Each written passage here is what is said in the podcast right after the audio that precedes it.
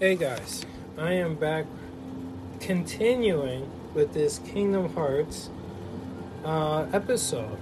Still talking about Kingdom Hearts 1 and uh, the story and explaining y'all what I understand, maybe uh, some theories. Uh, I believe the, the story is open ended enough for some theories and some ideas on uh, explaining and the only thing different right now is I got the heater on, and my cat was needing some attention. So if you hear her, uh, just know it's coming from her. the, the, the, extra sounds. All right. So, um, right, I, I explained to y'all the whole plot regarding what is causing the story to progress and these kids they want to get off the island till the bad guy comes uh, you know uh, wearing a hood shaded speaking in riddles. And then um, he heavily persuades Riku, the you know the one you most suspect of, of being uh, persuaded in that way Sora comes off as like this rookie character, really naive. I mean, he is like just like Naruto, just like Goku, like so naive, always needs explaining, you know, all that type of character. So they get separated as they're transported from uh, their Destiny Islands, as it is called. Kairi is um, kidnapped by the bad guy because she is a princess, but not of Destiny Island. As uh, spoiler alert, we learn in like later on. I don't, I don't even think in Kingdom Hearts One we even learned that, but by default in this story, I believe that's you know what she represents and what she's standing in place for. So yes, now to like the story and the plot. The bad guys regarding Disney want to get the Disney, Disney princesses because their hearts, Kingdom Hearts, their hearts unlock the door to darkness or Kingdom Hearts, you know, in Kingdom Hearts 2, they call it the Door to Darkness, but in Kingdom Hearts 1, they just call it Kingdom Hearts. Or to unlock the door. To darkness? Uh, what, what, you know, what, it's just all the same, I believe. I, you know, speaking in this first story, so, they, um, yeah, that, they, they want to go from, like, Disney World to Disney World.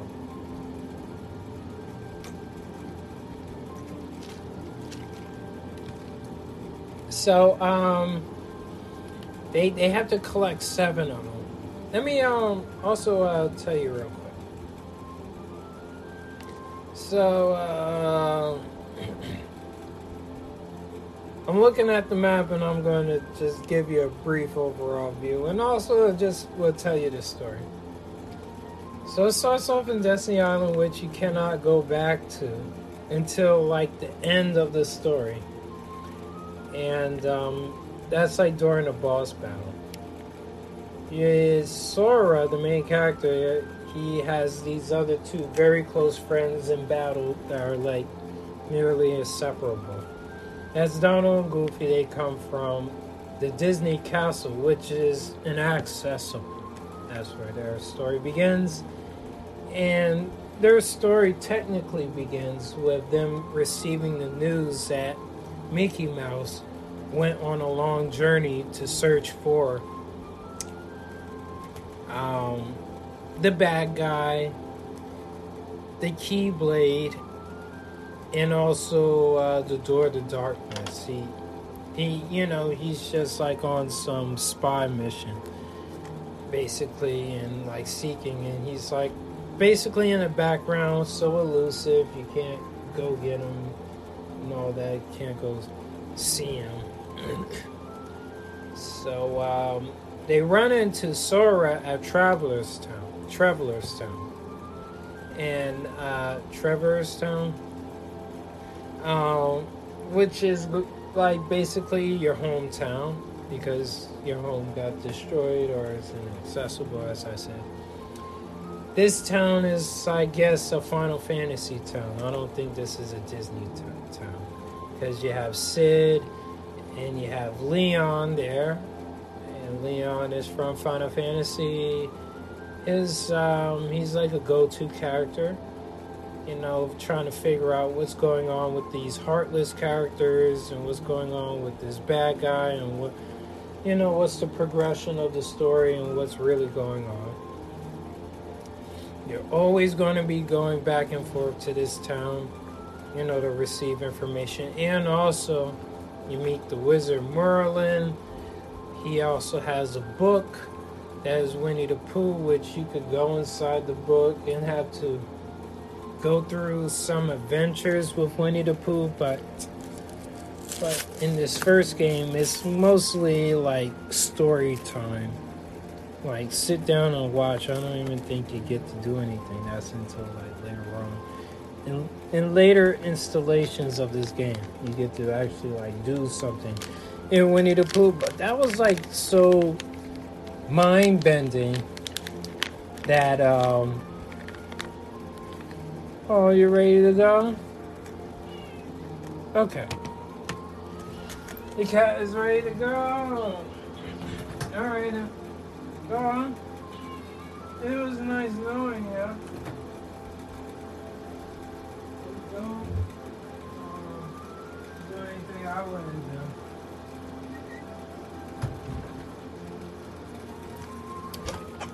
Alright.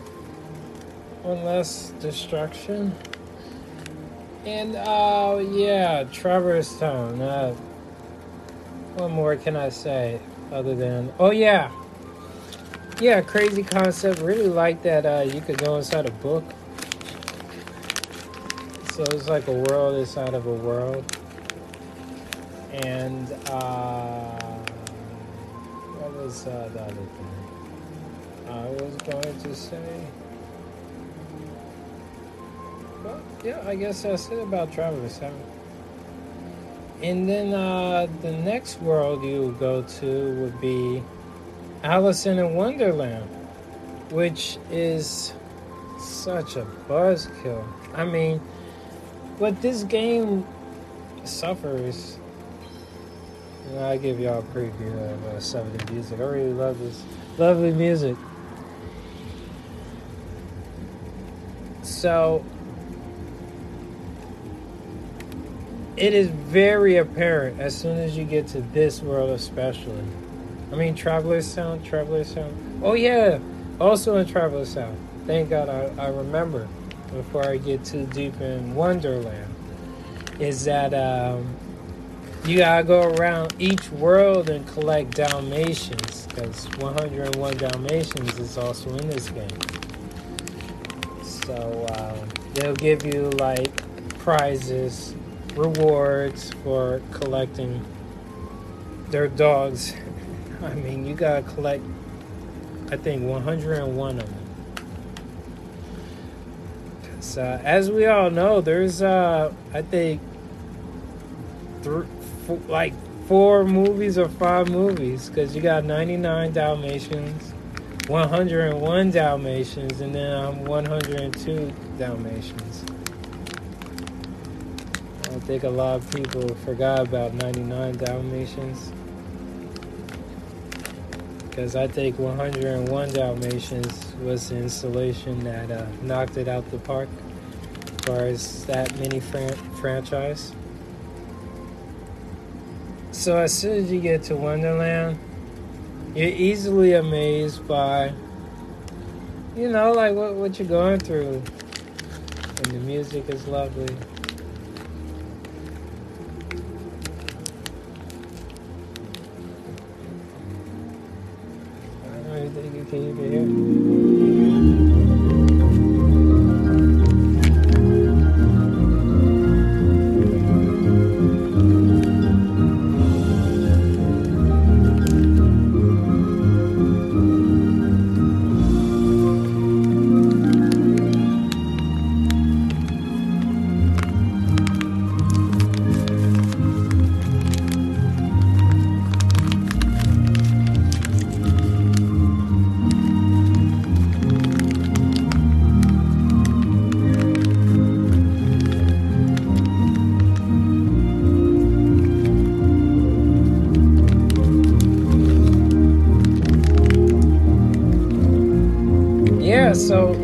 The music.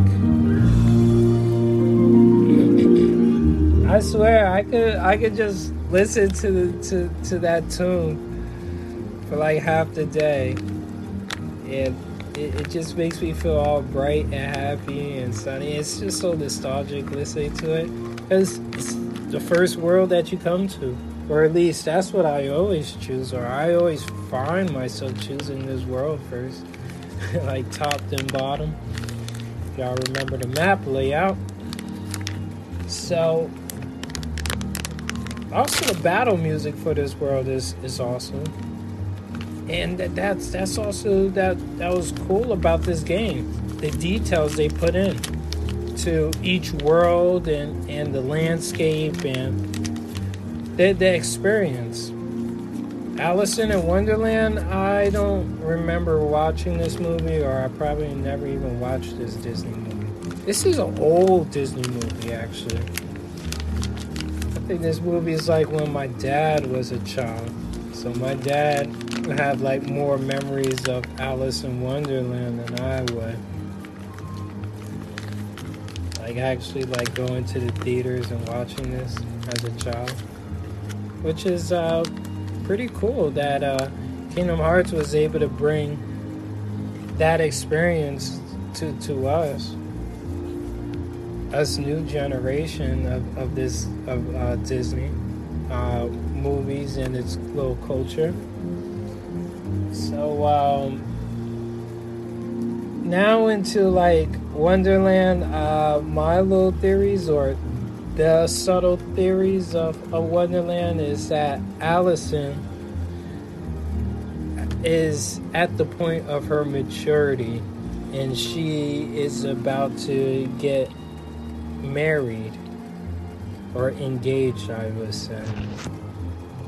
And um, not of her choice, but you know, it's like family obligations because you know, way back in the day, that's how things were. Parents got to pick out who their children would date and marry. So Alice, she wants to avoid maturity and the responsibility she stumbles into Wonderland. And it's uh, down a rabbit hole. Now, the further, I think, theories or themes is that Alice is avoidant and um, maybe suffers from a substance abuse because the subtle themes of what she's going through is that these are hallucinations and you know unless you're going through some type of sleep paralysis hallucinations come about from substances so throughout her journey she runs into different characters that are i guess amalgamations of different um, adult adults that she will meet in life.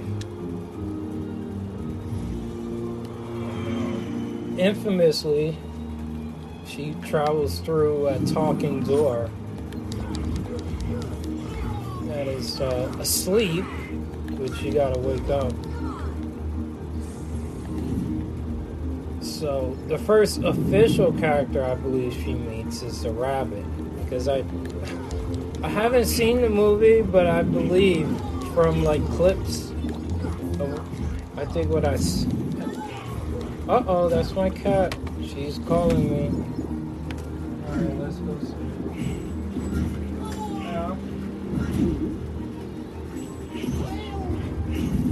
It's alright out So, uh, the rabbit is like um, running late, running late for an important date, as he always quotes. And he's supposed to be a representation of the adults that you'll meet in your life that are always in a rush, always don't have time, they're always rushing, they're always in a hurry, they always gotta go, they always got something to do You know, they don't have time for you in their life. And like another character she'll meet will be uh, the cat, who's a mysterious, mischievous character, which I guess you you know meet in your life. Meet some adults that are just up to no good, that speaking riddles and aren't very direct. Hey, stop crying. Relax. It's fine. If I say so. So, uh, another character she meets is the caterpillar who smokes, and I guess it's just, I guess, saying that part of adulthood is also like smoking. And you'll like meet an adult who smokes, I guess, you know also they come off as this uh, snobby type of character, which also the queen is. Um, just like uh, the cat, don't speak frankly. It's just speaking Miranda, like in a Miranda. like almost like jive talking or speak. Um, and I did start to mention the queen. She's like the boss adult that does have power, but won't investigate or like jump to conclusions if it's a part of their base instinct or pleasure, their interests you know, wouldn't care if it was suffering towards another being, which Alice gets accused of, of doing something. Or probably just accused of just not belonging in the world. Which all the characters in her world are conscious in that way. They know that she's an outsider You know, that's why her interactions with the cat and her interactions with you know just about every character is a bit unique it's Ella, why are you crying? You can settle down on the couch. Sit there. Sit. Right there.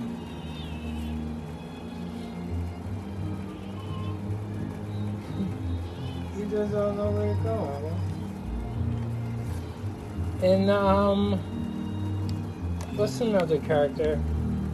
The Mad Hatter, who um, as I could assume is mad. And, um, this other character that's uh, just about as crazy as him, that sits at the, the tea table. That whole shenanigan? What are the other characters am I missing, possibly? Or that just might be it. And, um, Alice, you know, somehow finds her way back, back to her normal world. Now, far as Kingdom Hearts goes, Sora gets to this world and is following the, the rabbit, just like in Alice's place. And uh, the lack of guidance really uh, frustrates you in this world because you got to travel in a bizarre way. Because this room that I'm in is called Bizarre Room. So there'll be some instances where you're on the ceiling, you're on the walls, and to like trigger things to get access to other parts of the room or the other side of the room, have to like turn a faucet or stand on a book or even push uh, a, a clock into the wall or, or literally push this bed into the wall like things like that. That's just i guess you you just wouldn't pick up on right away as a child not having the guide and playing by yourself you know it just took me a long time to get used to this world and overall this game and gaining a sense of progression. So um, by the time you get to the queen, she has Alice in a cage, or, or not in a cage yet, but rather on trial for, um, I believe, taking something. I forgot what it was, but it's, um, I believe, relative to Kingdom Hearts. What is it? I don't know.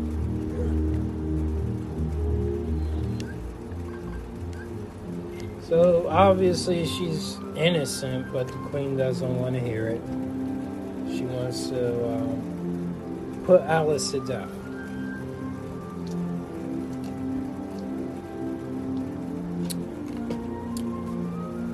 So the corporate, culprit that stole um, the thing that I can't remember that Alice is on trial for was a Heartless, or rather, I guess maybe a Riku or Maleficent, because that's also a, a bad character, but it's really like an underboss that has nothing to do with the actual boss of of Kingdom Hearts that you have to beat. So um, after when you bring evidence that is really useless because obviously the queen doesn't care. And she's like, oh, only pick one of these boxes that the evidence is, and I'll see. Obviously, it's a heartless. That is proof that Alice is innocent. You know, the queen doesn't care, and you go into a battle with her guardsmen that are um, cards, like playing cards, like aces and knights. You know, with her being the queen.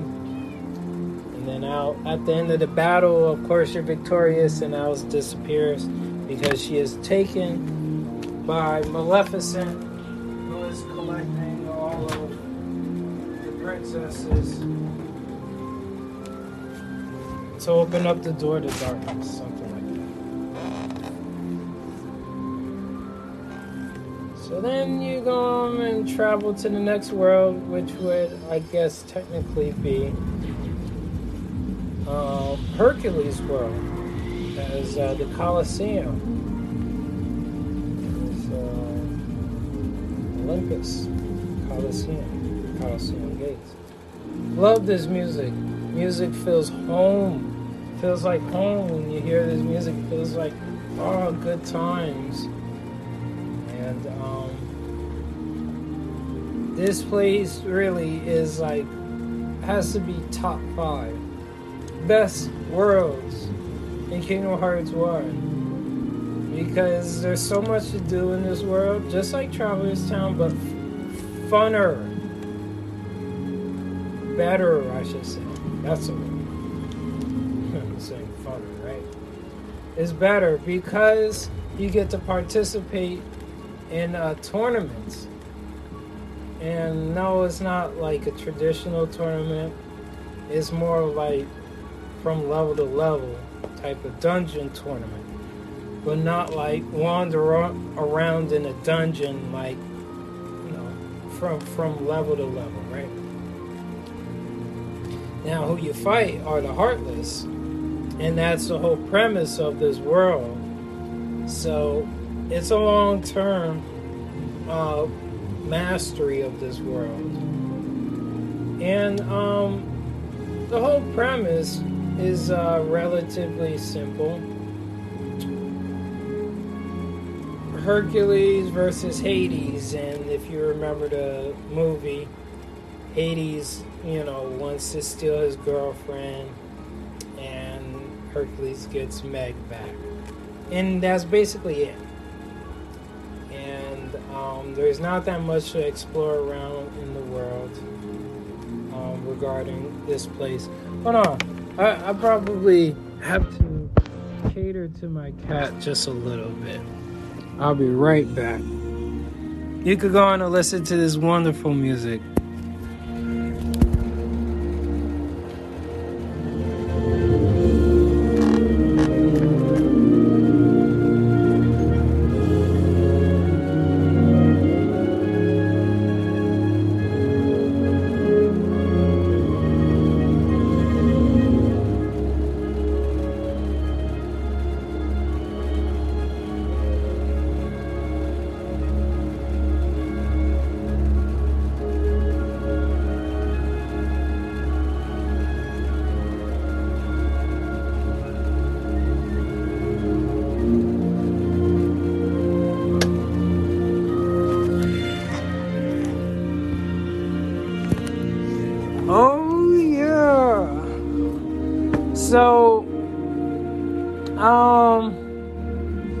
Gotta you gotta uh, do uh, championship cups.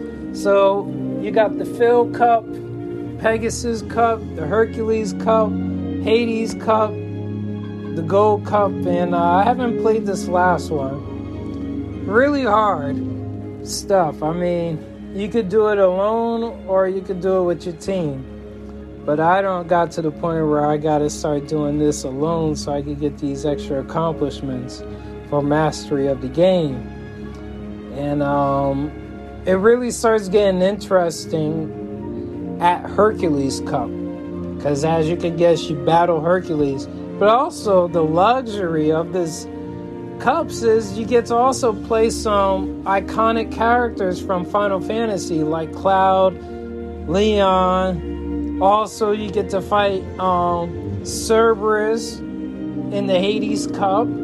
You get to fight Hades in the Hades Cup. I mean, it's really cool. You get to fight Yuffie.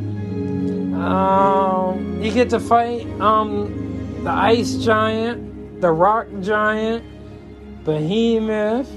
Yep, yep. So, so you get to replay some, some, um, some cool, some cool opponents and and develop some cool memories. And uh, this is like one of the worlds and one of the things in the game that keeps you playing even after you beat it. It really is just so cool, man. Really love this this world. You know, top five, top five. Hercules Coliseum, Olympus Coliseum. Oh, also, before we get too too deep,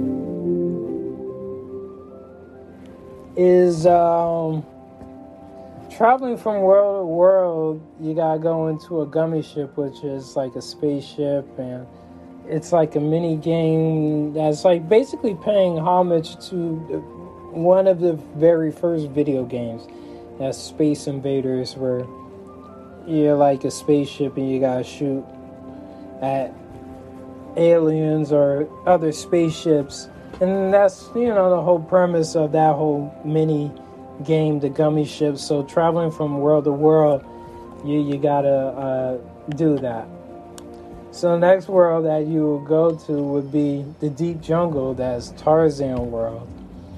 Uh, this world is actually large because you, you got all these sections that that that that you could travel to. Um, you, you you got the vines, you got the tree tops, uh, you got the tree house, and you got the tent, and you got the bamboo thicket, then you got the cliffs. I mean, and there's just so many places to go. So this was like another world that frustrated you, toppled with the lack of guidance this this uh, Kingdom Hearts suffer with. I mean, that younger playing this game just be so freaking lost. Just like not knowing where to go, how to progress. I mean, this this world. If I had to take a guess, nah, not guess. From my experience, worse than Wonderland. I mean, Wonderland, I found myself somehow, some way figuring out in due time. This world, I, for the life of me, it was just really ambiguous the things you had to do to progress in this world. Like you, it was just really left up to if you could figure out what what a character subtly said. You know, like um, part where you gotta stop Clayton from killing another monkey. I was just so up in the air, like figuring out okay where to go picking up those cards around the tent. Like, who had known you, you had to go collect all those and where they're at?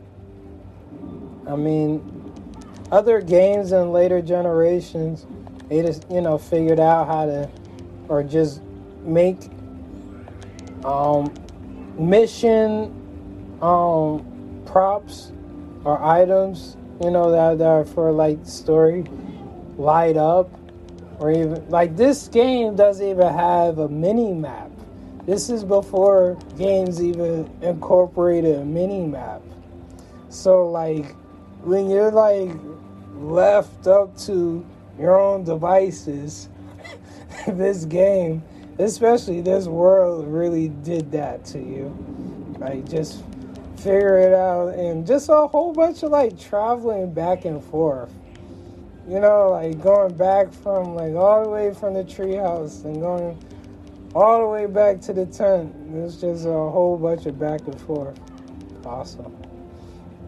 And, and I think on top of that, it wasn't. It isn't a one shot thing. That that's also the bad thing. What, what I think with with this game, I mean, with this world over Wonderland you couldn't beat it all in one shot. You had to tr- like travel back to like Hercules World and like do like a cup, I think. And like at the end of the cup, they'll give you a reward. Then you could like I think go back to Tarzan's world and progress. So I yeah, it wasn't like just a one shot thing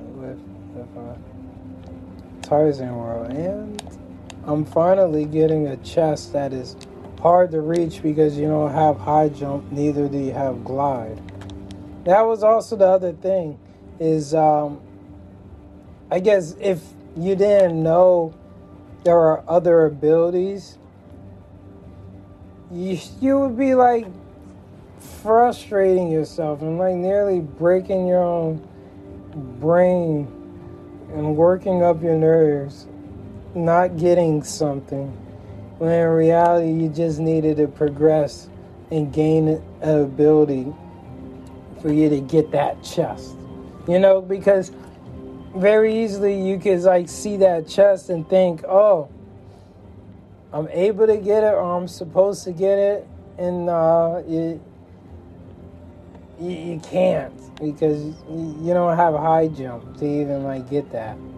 None of the high jump, you don't have high jump and glide to, to go get that thing, whatever it is. So, um, cool thing, just like from the movie, is um, you you could um ride the tree trunk, just like in the movie that that uh, Tarzan did. Very cool, man. When I was younger, I kept on doing this instead of just jumping off. you know? And just, you know, I, I always like wanted to do this. Because I remember that from the movie. Like, they, the animators got inspiration from skateboarders. And be like, you know, that's that's how Tarzan would travel in the jungle. Like quickly, he would just like be sliding down some vines and in tree trunks. And obviously, like swinging from vines. So, um, now we're on to the whole like movie premise. This is just my theory. Do not take this as I got this from somebody else. Or even that I even take this theory that, that I came up with serious in any way. I just like to laugh to myself. Is that I think Tarzan is a black man's story. You know, what type of man lives in the jungle like this? You know, all by himself. You know, maybe able to, to co- coexist with, with some monkeys, right? I don't think it was a white man. I think it was a black, a, a person is actually born in this environment from it from generations. Probably it's a story of a of somebody from the Congo in Africa, and that's like you know somebody of African descent. Um. So, what actually happens in uh, Kingdom Hearts regarding this uh, this Disney World is that Sora comes in into like the treehouse, and then um, they're attacked by the jaguar that you remember from the movie, and uh, obviously they defeat the jaguar but they have to fight the Jaguar like more than once all throughout the story. They meet Clayton and they meet Jane, they meet Tarzan. And Jane is like, oh wow, they're trying to get Tarzan to like remember his origin. Like, does he remember any of these items that we have brought from essentially our, our, our world, our country. Do you think you're originally from here? And Tarzan's like, ah, no. I was born from the jungle, I'm from the jungle. Basically. All, all to a failure. Also, I think she's British. So um, she's studying monkeys. I, I think if I had to guess, she just happened to like run into Tarzan and it's just fascinating with Tarzan. And thus, thus their stories are intertwined. So Clayton, he's a hunter. I think somebody, probably back in her world, probably persuaded her or suggested that she travel with this guy into the jungle because it's a dangerous place and all, all, all, all you are is just a researcher. You're not like a natural survivalist, like probably how Clayton is.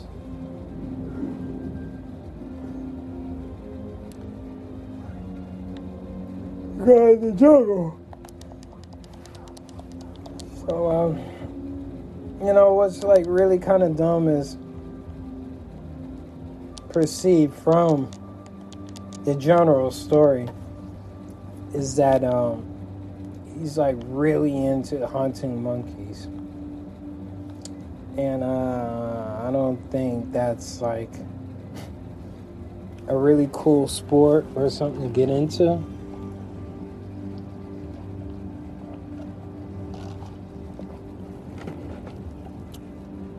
Because uh, monkeys are dangerous highly social creatures.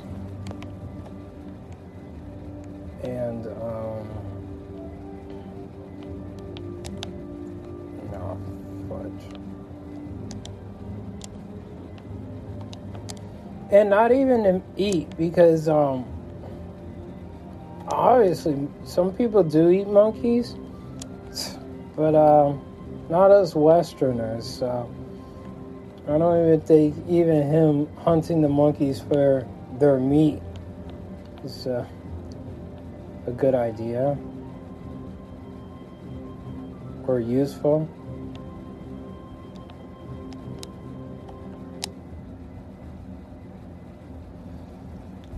So obviously, Jane and Clayton are at odds because she's like, I want to study the monkeys, not them.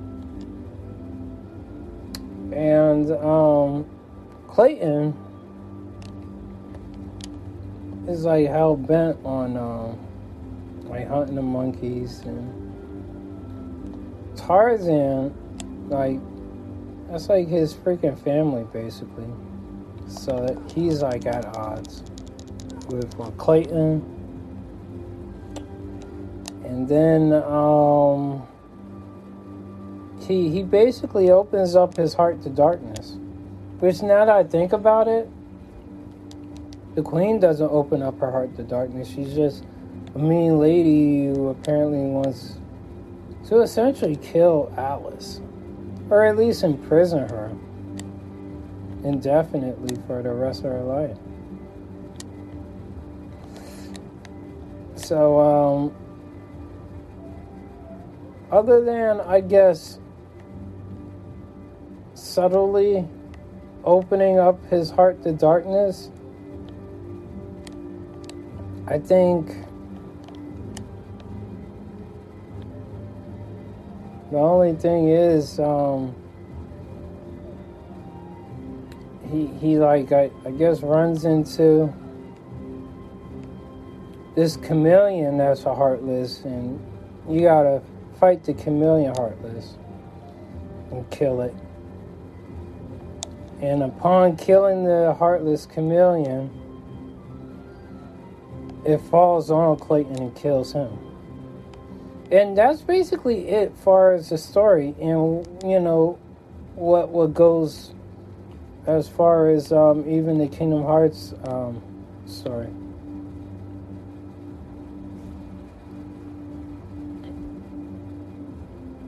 It's interesting because I'm exploring an, a part of um, the treehouse that I've never been to before. That's at the very top. Uh, never been to the very top. I was always curious because like like the chest, you know, there there's things in the world that you can't access because you don't have high jump, neither do you have glide.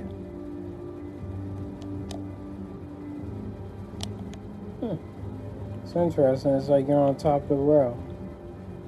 Can't see the curvature, but as far as I can see.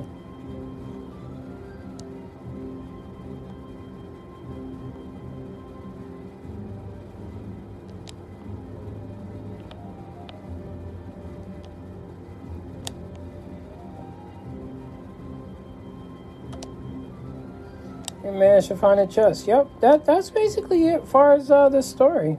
Um, it doesn't go that far into it. Uh, oh, and um, also Sora, other than fighting the Heartless, he has to travel from world to world and and close the keyhole because with the keyhole open, that's how the darkness, I mean, that's how the heartless leak into the world. As, as you can see from, you know, like these battles I'm in, obviously, I guess heartless are still around. But I guess the way they explain is because the overall Kingdom Hearts is being opened or is opened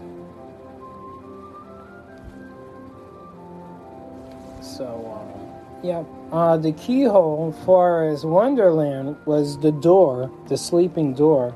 As soon as he opens up his mouth, you know, that's not too hard to imagine. and the keyhole for is the deep jungle is um,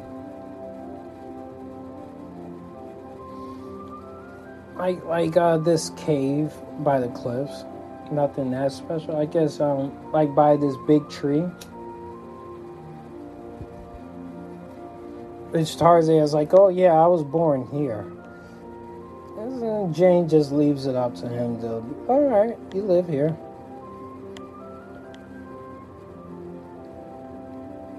The Coliseum, I think the keyhole is just arbitrary in the center of the Coliseum.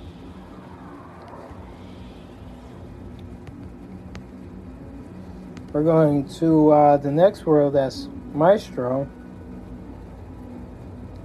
or Monstro, which is um, Pinocchio, and uh, he's uh, his world is inside of a whale. If you remember Pinocchio's story, I, I don't.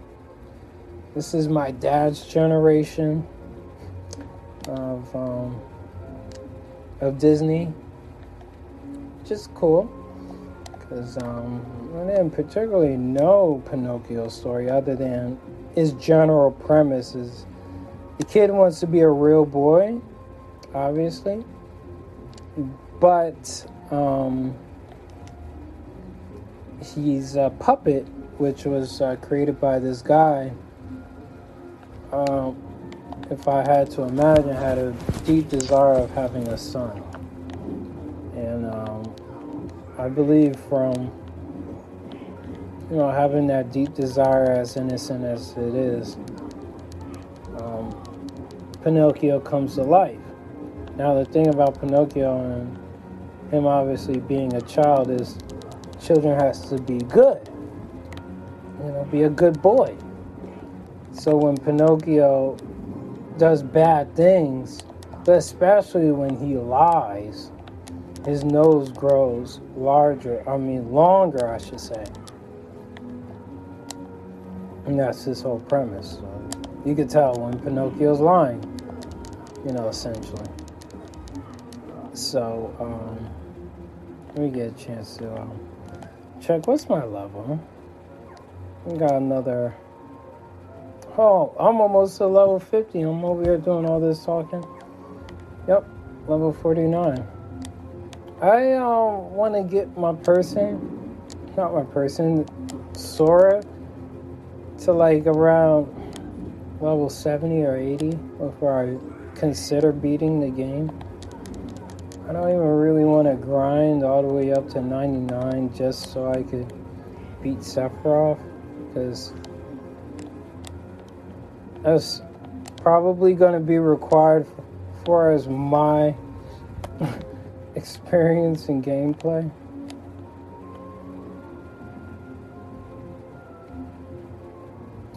And, um, so, uh, yeah, about Pinocchio and the story is that, um, Pinocchio gets kidnapped by Riku, which at this point he isn't fully possessed, he's just persuaded by Maleficent and overall darkness to um, kidnap Pinocchio so that they could steal his heart.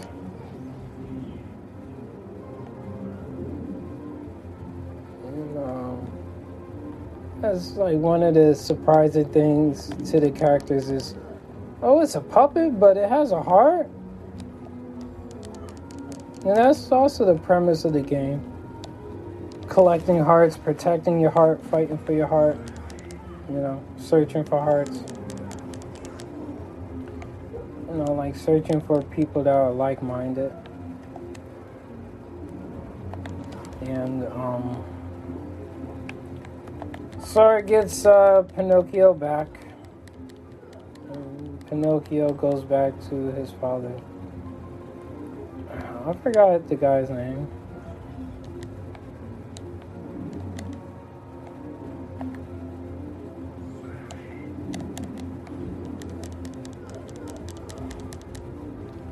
And um, yeah, as simple as it sounds, that is basically it of that Pinocchio story, or his Kingdom Hearts term. Um,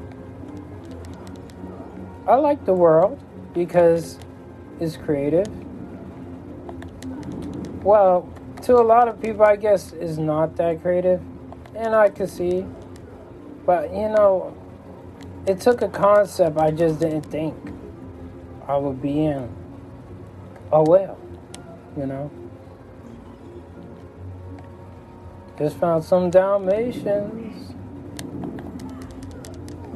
You know, um, they give you rarer and rarer, I guess the word is, um, items the more you find. I guess regardless of the order that you find them in. No, not regardless. Well, yeah, regardless of the order. It's just that I guess a certain number, then they'll give you a reward. It it doesn't matter on. I believe, to my understanding, you know what number could you know you find because they always tell you what numbers you find, and I think you'll always like find three or four at a time. Because how do you fit all 101 Dalmatians in this game and evenly without like opening one chest, one Dalmatian literally? Which will like kind of suck, if you can imagine.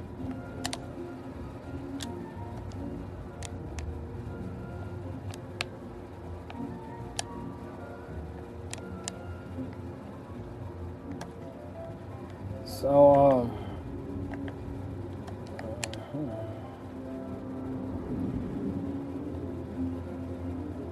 yep, I, I like this world. I, I enjoyed it a lot better than Wonderland and Deep Jungle.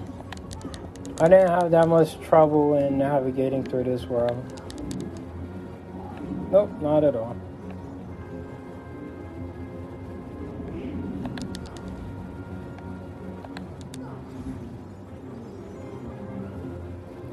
Just leveled up.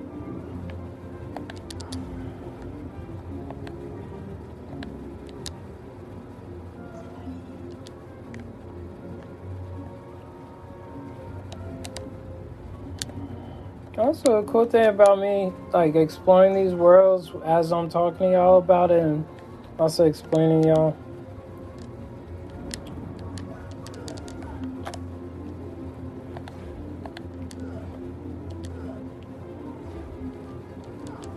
I'm finding chesses.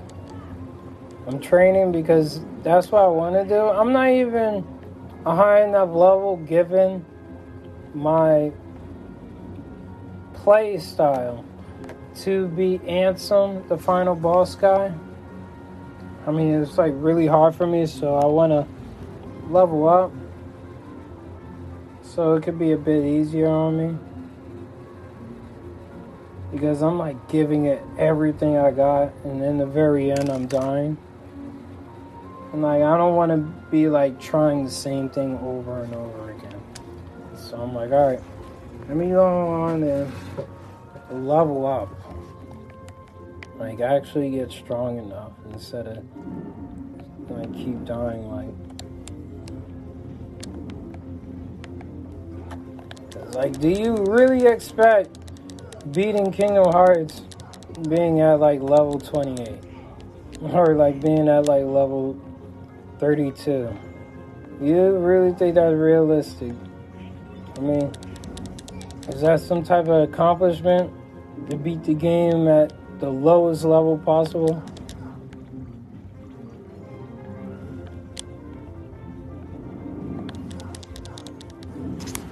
Alright.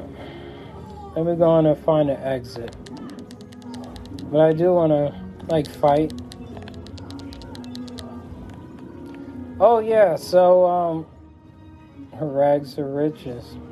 I guess, um, we have a considerable amount of money on our possession. For them to give me, uh, Oh, oh, here's a Trinity. It's a white Trinity on top of that. It's the last Trinity.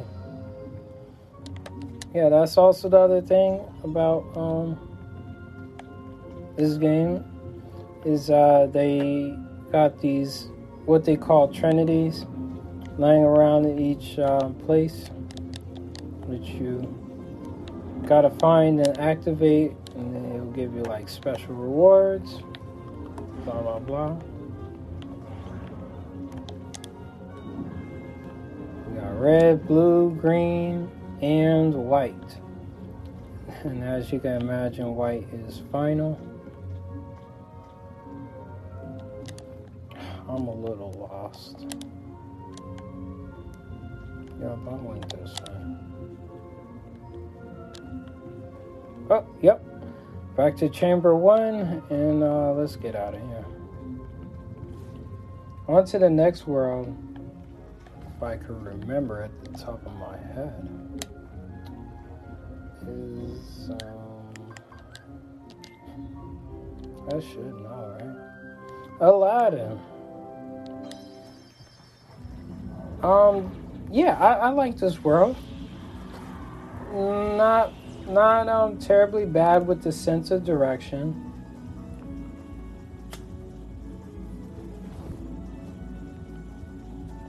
Oh, oh yeah, yeah. I forgot to say I do love Monstro's World. I love Aladdin's World also.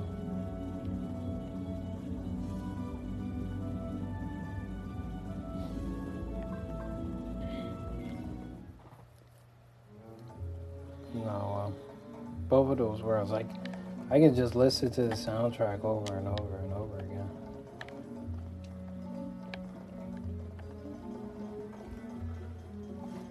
But this one, especially, I like it. I like the, the world design. I like the fact that you can like climb up and like ex- explore different sections of, of, of, of the same, I think like four sections of, of the city. And as you can see, I still have to unlock different parts of the city, which I'm not sure how to unlock it.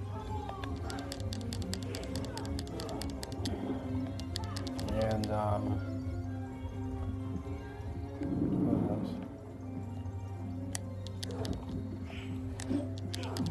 Mm, yeah, um, I didn't get too lost. I, I really liked it, really progressed.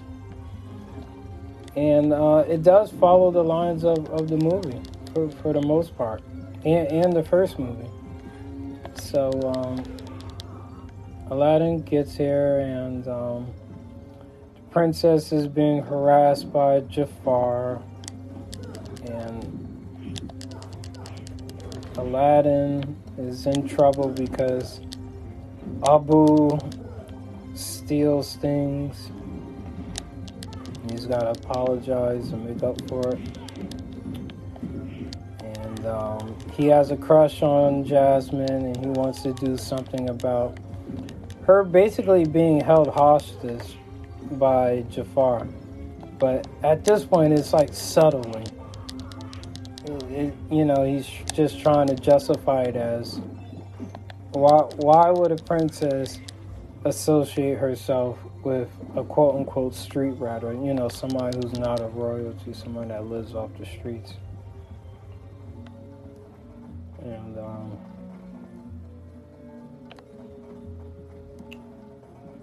so this is a boss battle, which I'm uh, avoid because I don't want to mess around and die does like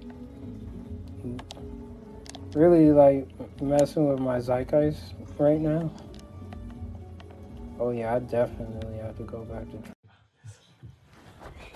It's easier when things are polite. I'd like to apologize for before. But you have to admit, George, the slap in the face, it really wasn't the most appropriate reaction.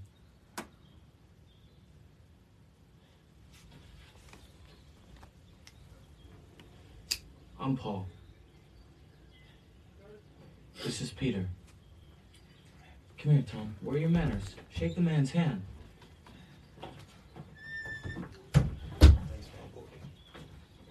Here, take this for the pain. What's this now? What happened to you? What, do you just agree that? Ah, let me just- She tried to medicine. Ooh. Oh, gut punched her. Threw her on the couch right next to her husband.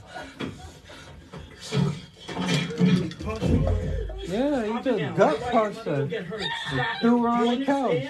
Do you understand? Oh, you about to rough up the kid now? Down. Calm down. Bo about to find out why this movie rated R.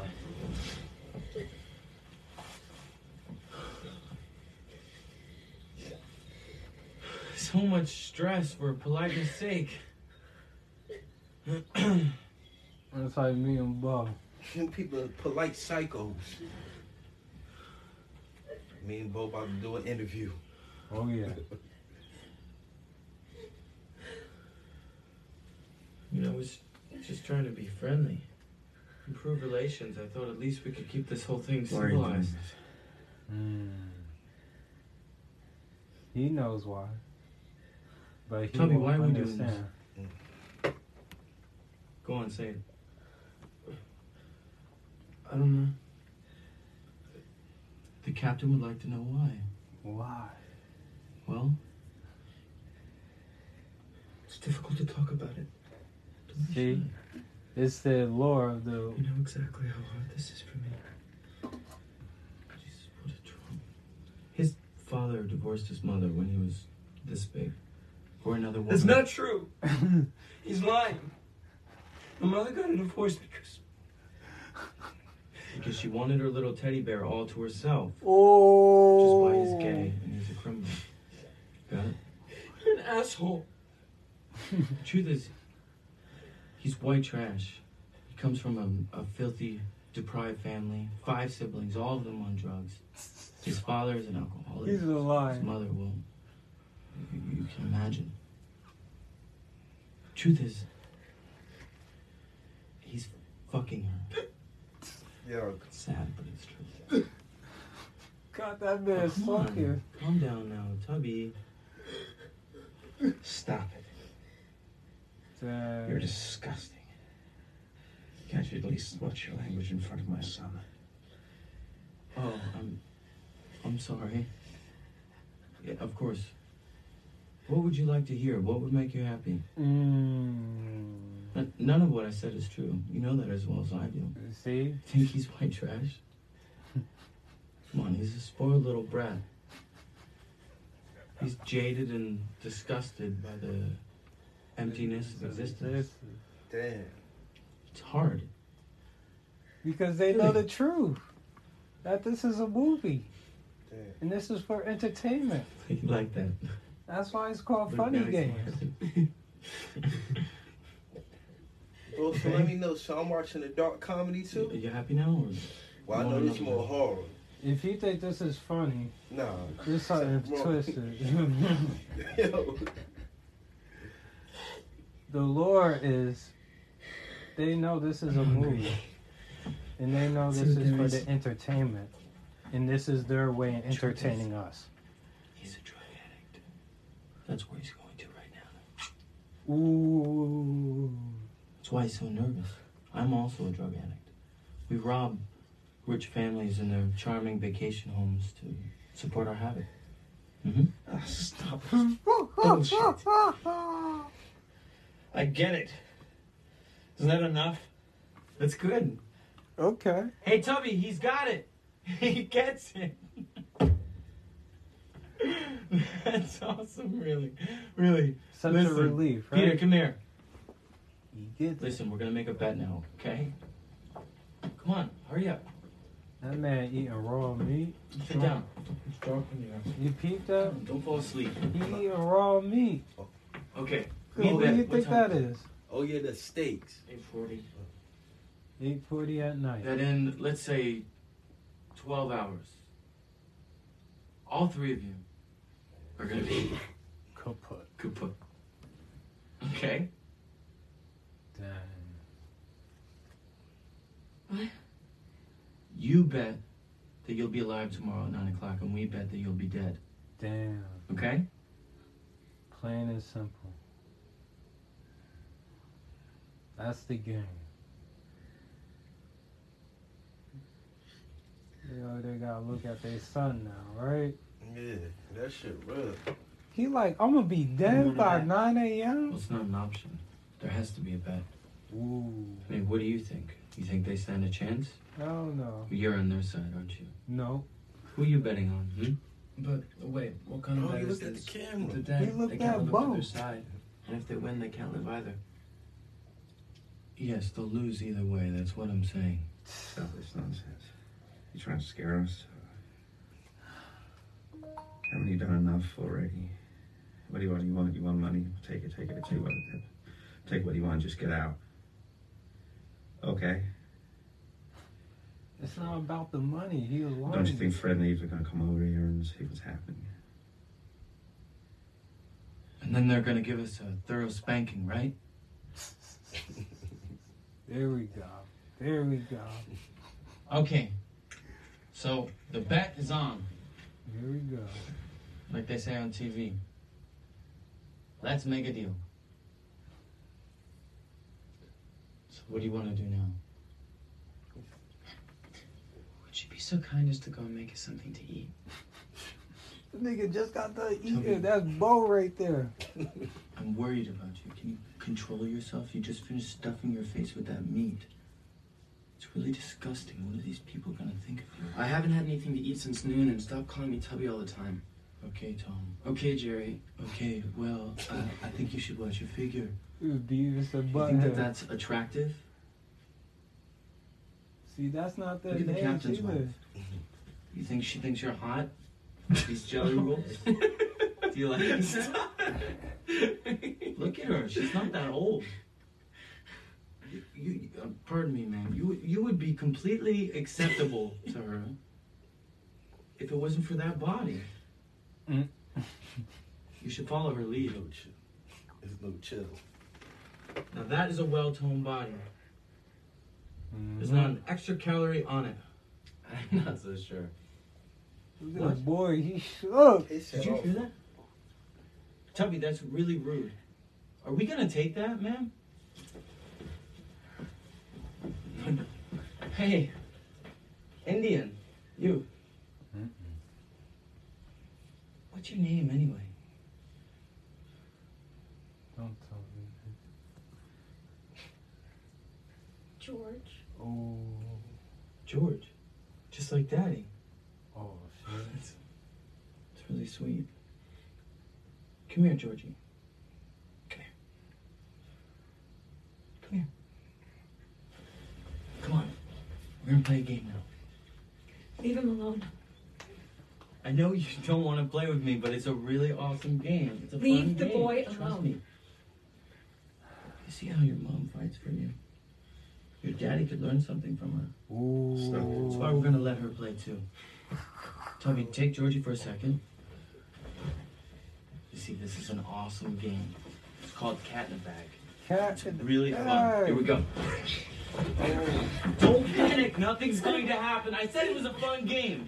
It's a family game. Hey, Daddy can play too, so he doesn't get bored. Ooh, Hey, Georgie, Georgie, it's no fun if you keep moving around, okay? Hey, listen to me. That's better. Ooh, he know I trained that boy already. Listen, we're a team now, aren't we? We're a team. Does the cover bother you? Are you getting enough air? Are you? Georgie, are you? Yes. Awesome. Now we can start. Here we go. If I remember correctly, Mommy and our little Indian wanted to sneak off. Now, why was that? Tubby, why was that? He peeped it. I don't know. You should Is know. lying allowed? What kind of example are you setting for these people? Tubby, you know exactly why she wanted to leave. Because you started talking about her jelly rolls. I, you, you're the one who's Ross. doubted her perfection. Well, whatever. It doesn't matter. Anyway,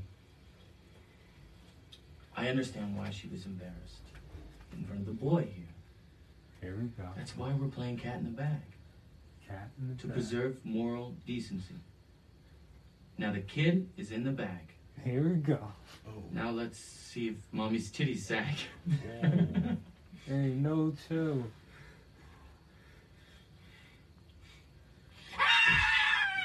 Don't want to hurt the kitty cat, right? Leave him alone. Exactly. Daddy would like to play too. Yeah.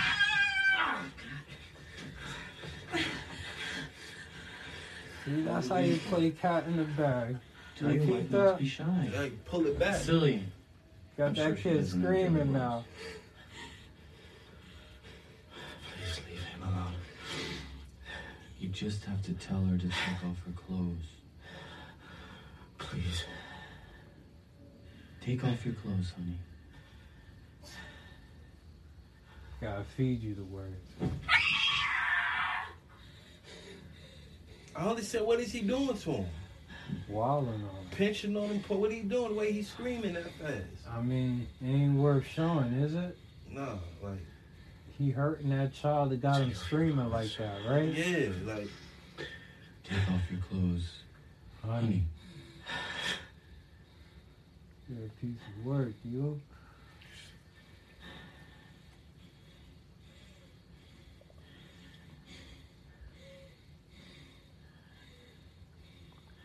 Take off your clothes. You peep this guy got a piercing?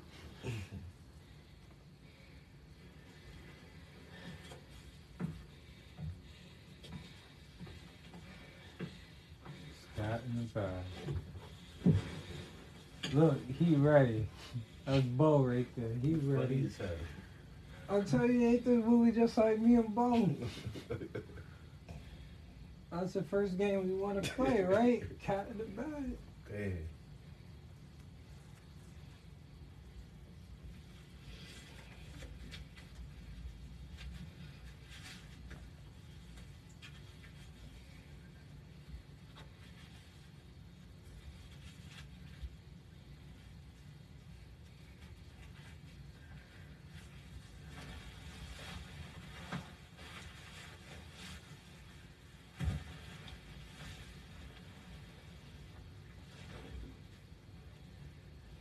Gets real upstate. Damn.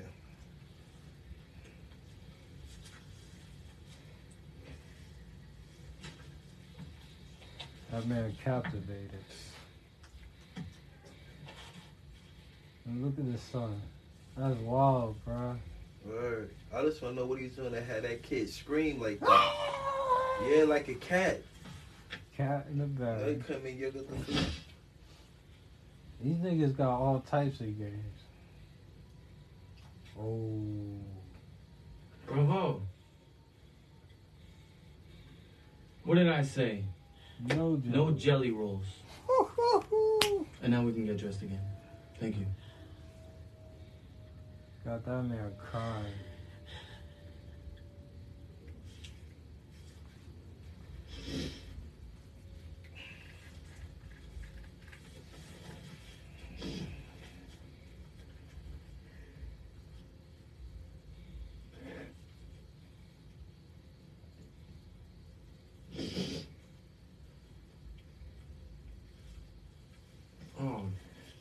Gross. Tubby, come here. Just take this piglet. He's not even housebroken yet.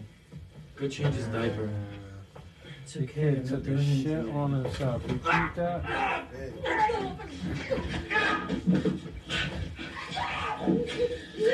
Ah! Ooh, you hear that? He's Yeah. doing him dirty. And the kid trying to run away.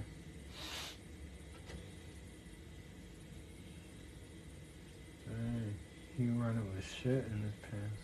I just want to know what he was doing to make that kid scream and what he did to make that grown man scream. Don't get captivated. Don't. You end up being just like Tubby. I'm gonna have to make up all types of bullshit to make up for all the bullshit they about to go through. These niggas just wrapped up neighbors game as soon as they got into their car.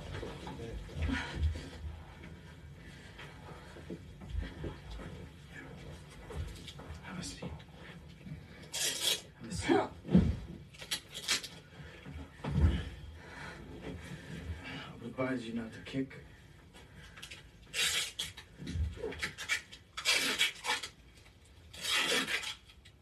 Oh, I thought the husband died. He's still alive.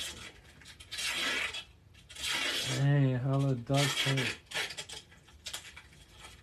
I hope you don't get bored with them.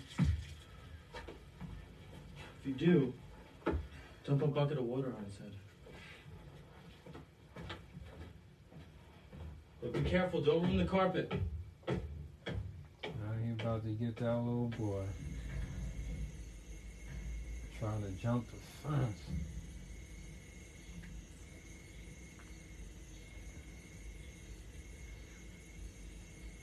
He had a better chance of just trying to hop over.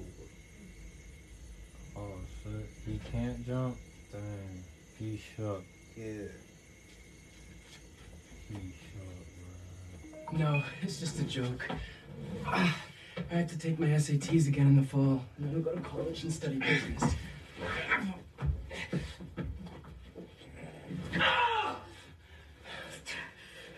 Does it hurt badly? Why didn't you just kill us? You shouldn't forget the importance of entertainment. What would be fun in that, right? I mean, we like in the middle of the movie, right? Yeah. So, That kid had to tread through the water.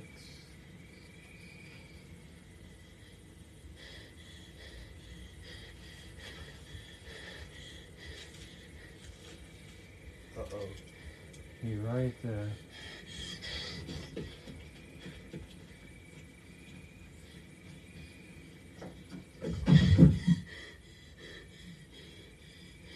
Oh. I'm sorry about the leg, but it's really your own fault if I may say so. I mean, why did you slap Paul? The pointless begging for the eggs is pretty uncomfortable for me. Degrading, actually. I don't know if that's clear to you. If you think about it, all of this just for a carton of eggs. In fact, they must still be there. Besides, you should have listened to your wife. She practically begged you to just let us leave with the egg. Then, of course, everyone's always smarter on the inside. Oh, here they are. One's cracked. Not bad. These egg cartons can take a lot considering. Why are you doing that? How stupid do you think I am? I don't understand. What are you thinking? You're practically forcing me to treat you badly.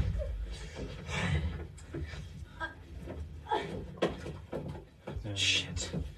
Now you've really done it. Paul specifically told us to be careful with the carpet. Please just let us go.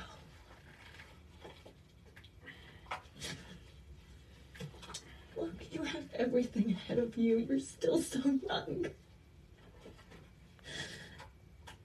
Nothing's really happened yet. We could just say George's leg broke on the boat. Everyone will believe us, I promise you. Please don't do Will you this. Just Why are you degrading yourself? This is as painful for me as it is for you. The movie is painful.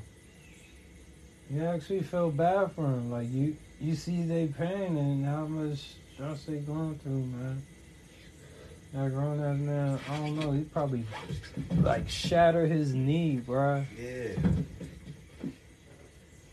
No medical attention. Just sit on a couch. Every time he moves, that shit just gush. Just bubbling up. I bet you that shit look ugly as hell.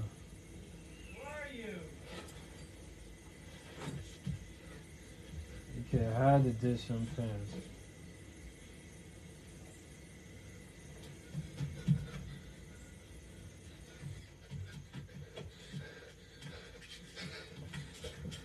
You see? His feet wet. Yeah. So you're gonna, you're gonna follow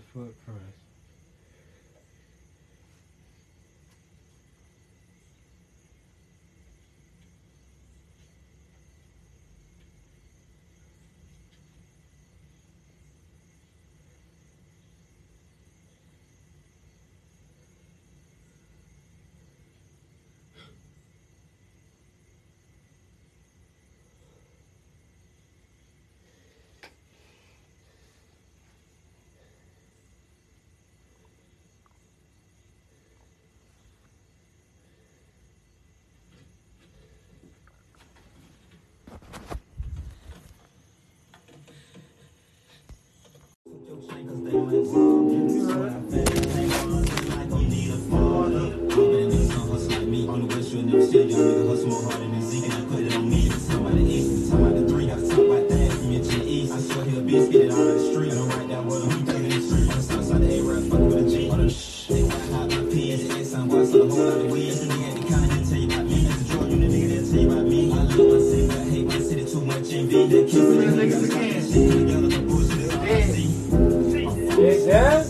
I keep telling you about like people trying to put them on like it their time, they gone. Just like that. It's 2020 just for this video. That's crazy.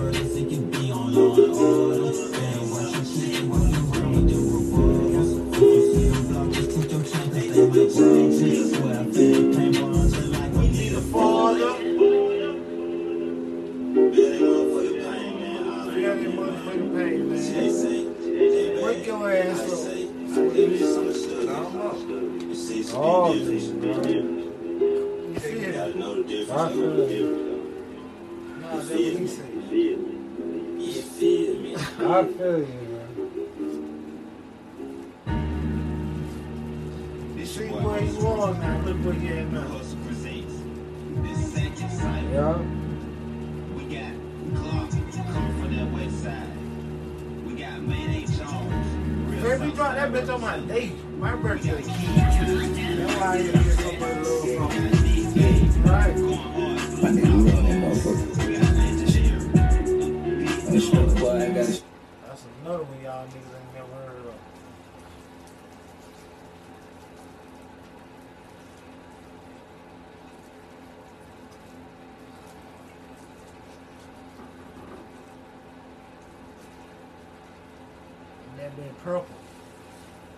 That been purple.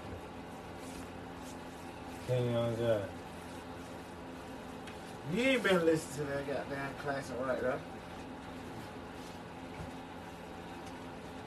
You wanna hear a classic? Sweet. What's going on, bro? What's up, man?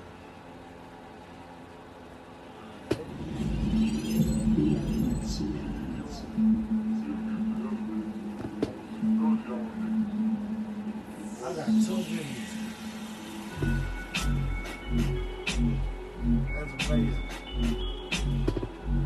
All YouTube page be saying the same thing, like something we just always play too. I'm always on my grind. I be getting that. I be getting that. Spotify that be getting that too.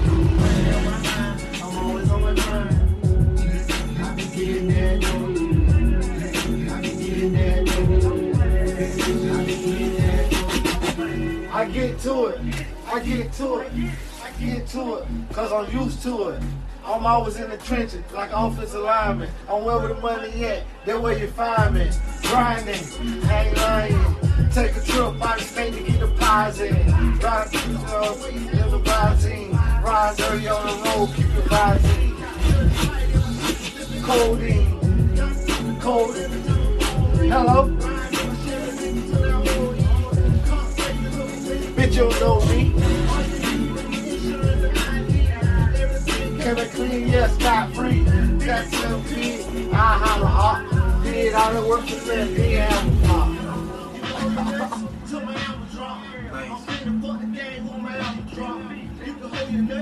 To my drop. Cause I'm finna fuck the game when my album drop. Can till. I'm right on my grind. Over the speed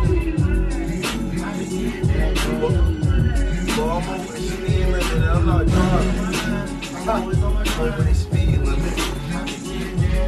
Get money. What you gotta do when we get to the top? All I know I do right, he killed everything that Drake That's shit. tobacco. All so that fake shit, that hate shit. This world so fucking hatred. And that's my last paper, so I wrote as much tobacco as I could. I- What it is. So touching, it might even drop a tear. Speak nothing but the truth, oh so sincere. That's why I'm gotta get work tomorrow at 8 o'clock in the morning. Might fuck around be another half a day, but the other day, whatever, Joe Caldwell work.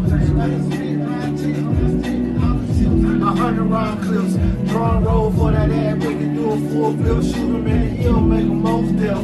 Throw him out the front porch like Jazzy Jeff. So I play left, play shelf. Tidy, I got the belt. One man armor, I don't need no help. Like a stutter step. And I got a bench. Tighten up, you need a wrench. Full bet all my niggas sell light with a lynch, lynch, lynch, lynch. Full with a lynch. If I had to guess, he's a musician. Hell no.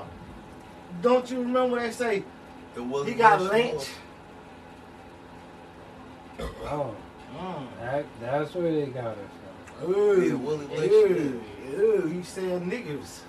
Damn. He was the first seller down south in Georgia. True crackers, In bro. Albany, Georgia, we had the plant where they received the, the boat, received the, the, the niggas at. It's in Albany.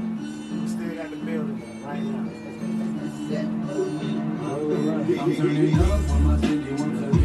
You sell niggas. When I said, I bet all my niggas sell like Willie Lynch.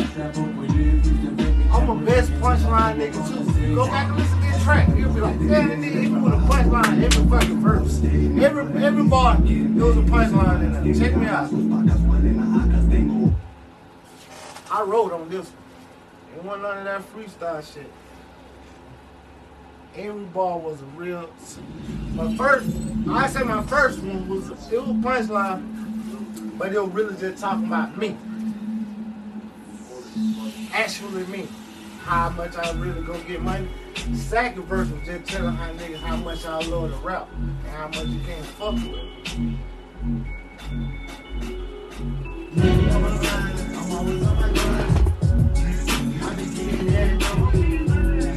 I be getting First verse just tell me how much I hustle, how hard I hustle. Second verse, how much I love music. You can't fuck with I get to it. I get to it. I get to it. Cause I'm used to it. I'm always in the trenches like offensive lineman. I'm where the money at. That's where you find me. What I do? What I do? Ride every day smoking get money. Hello? Try to stop me.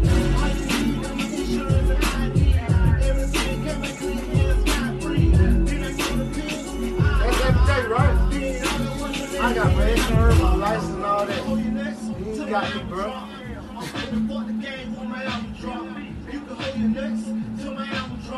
Cause I'm finna fuck the game when my album drop. I was ready for the game when this shit drop. I had to out. Word, My real bars.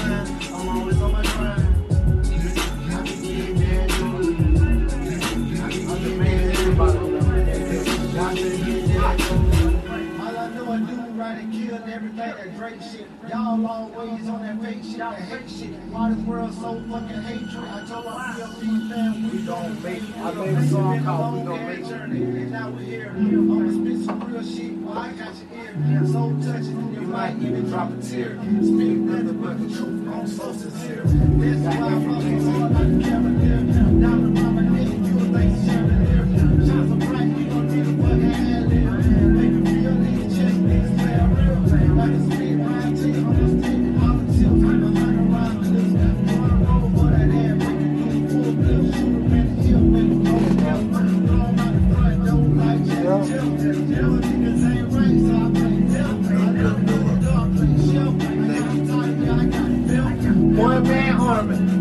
não, viu?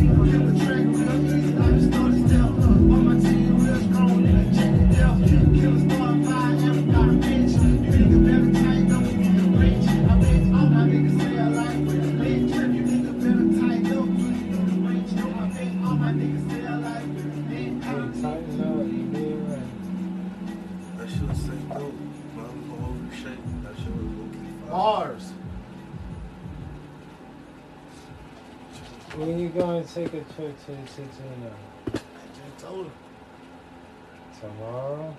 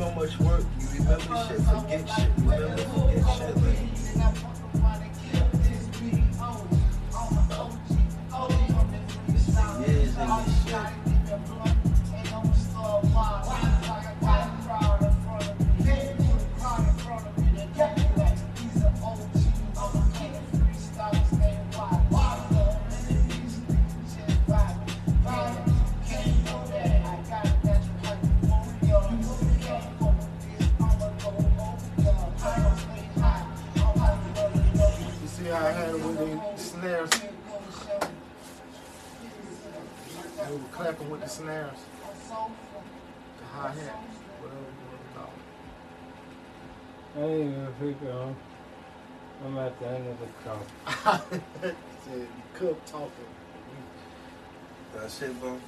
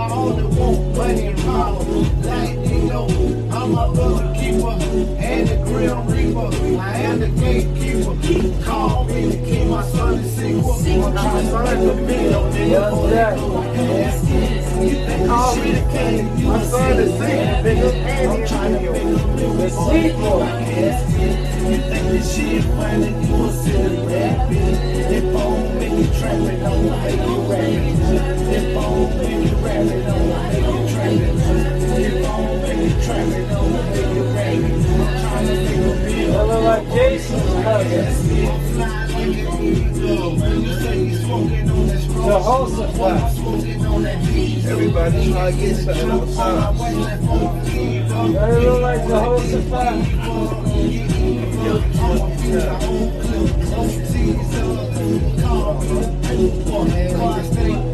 You keep saying that man's name, he's gonna pop up. I do this shit for the South. That's how he be coming. Like all these banks, keep saying his name, he's gonna pop up, right? I'm trying to get you, man. They hold you listen all day, right? This, this memorable, yes. Matter of fact, I think I, no, it was the other music video I don't took the clip from, remember from Eminem Jam. This should have been uh, a clip I should have took. Because I'm thinking like, yeah, it's great enough.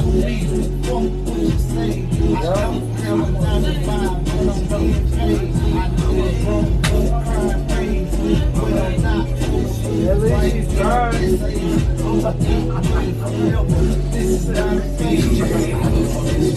Oh, man, he picked up the wine bottle and tried.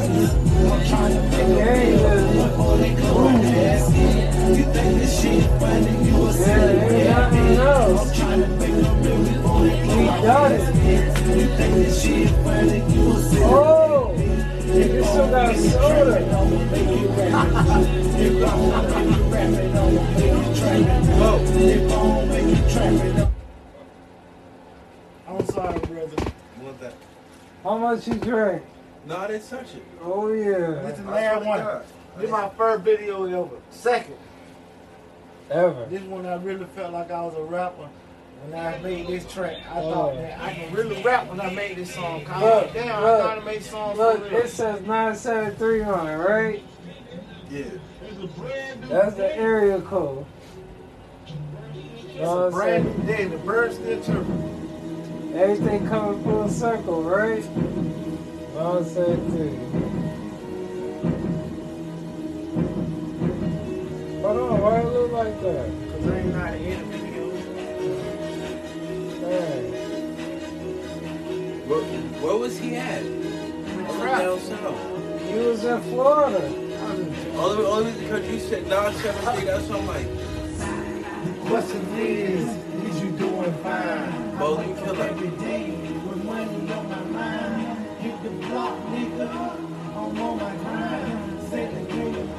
Why look like King Andre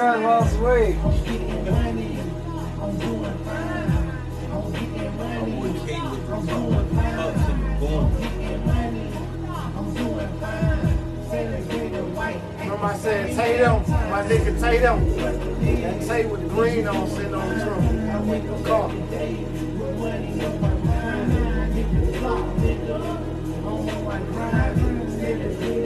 Who, who what? That one hundred, on that track. Yeah. All set. That one hundred probably ready to do another. ready to do a mixtape together, like you do talking. "You gotta do some new shit." Though it sound like this you got so much money i been wanting to do. You. You with.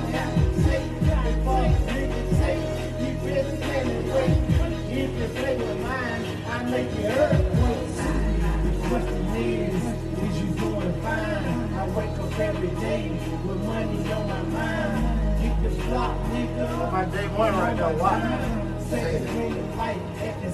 damn time. 11, 12 years old. I'm doing fine. I'm getting money. I'm doing fine. I'm getting money. I'm pretty sure got the hub with it. Seven million light at. My block. The whole South line. Go anywhere I want.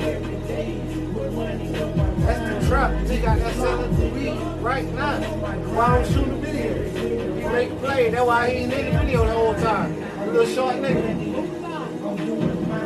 That hit trap. Make him play. He got that. You see it cutting him out. That hit trap. He getting up the green.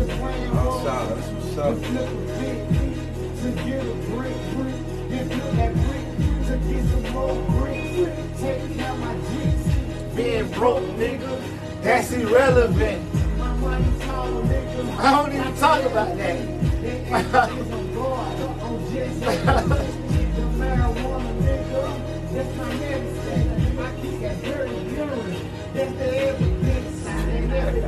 Can y'all do a rapper? Shit, he told though he outside. I'm talking about them bars in here, like, Yeah, that's what yeah, catching shit them trippy. punchlines, right?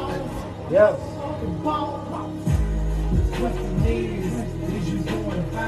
And I made this song off, that wasn't nigga told me though, he was like, you make songs off your real life.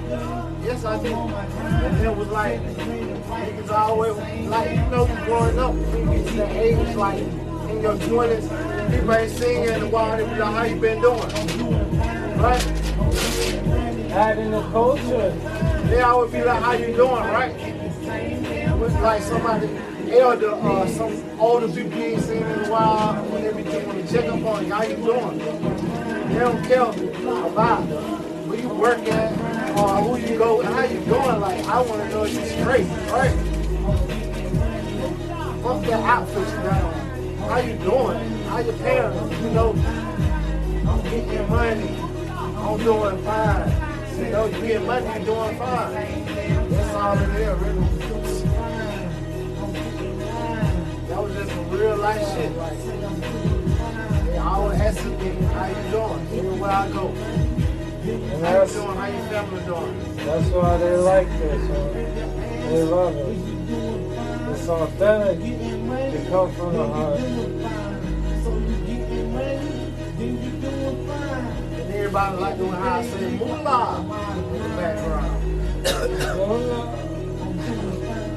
They be like, hey, they be like, I like that moolah song. Shit ain't even that.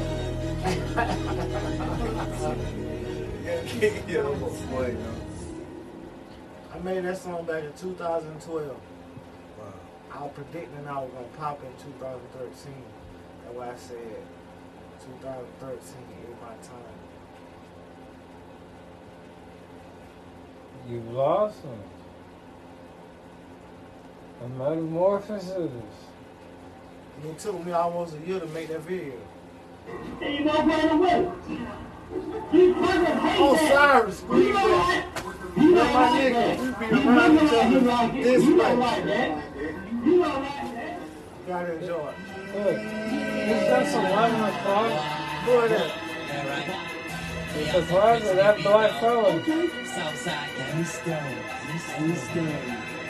Hey, Day one. you know what I'm talking about, nigga? Over there by This is the first song I ever made, like, I I think I wrote it. Maybe second. So let's go to freestyle. This is the second one. I wrote to it. Yo, yo, yo. What up? And radio.com. It's your boy PLS. This your boy King Young. We was just talking about Lil Baby, how he got the industry song right now. That baby got the game fucked up. Everybody want him on the track. Everybody listen to him. Everybody want his flow. Everybody like his sound. They like his beats. He I got a good melody. I got like a confidence that he ain't try to battle nobody, but he still got the confidence to feel like I'm the top man. In my opinion, DaBaby fell off, not little baby. DaBaby ain't fell off. I feel like neither one fell off. I feel like DaBaby continue doing what he doing. Lil baby music speaking for itself. Oh yeah. Fuck the grind. His music is, is good enough where you ain't gotta have impact in doing nothing there but making good music. And he had commercials. I haven't seen DaBaby in commercials. Shit. Was a special performance at the MP, M, MTV Award and BET. Lil Baby. Was the, the top performer they were waiting for. I look up to the baby because he around our age doing it. He blew up at the age of 30 years old. You know that? Well, he, his plan was to be the man, not just a rapper. He an inspiration for rappers in the game like us. They never give up.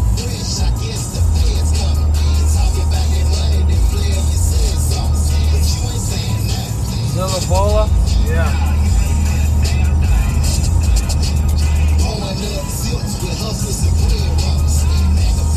This Zilla bad boy with Young Dog, man. My boy from Huntsville. Alabama. He on the internet radio. Yeah, we plugged in with all types of people that plugged in with all types of people.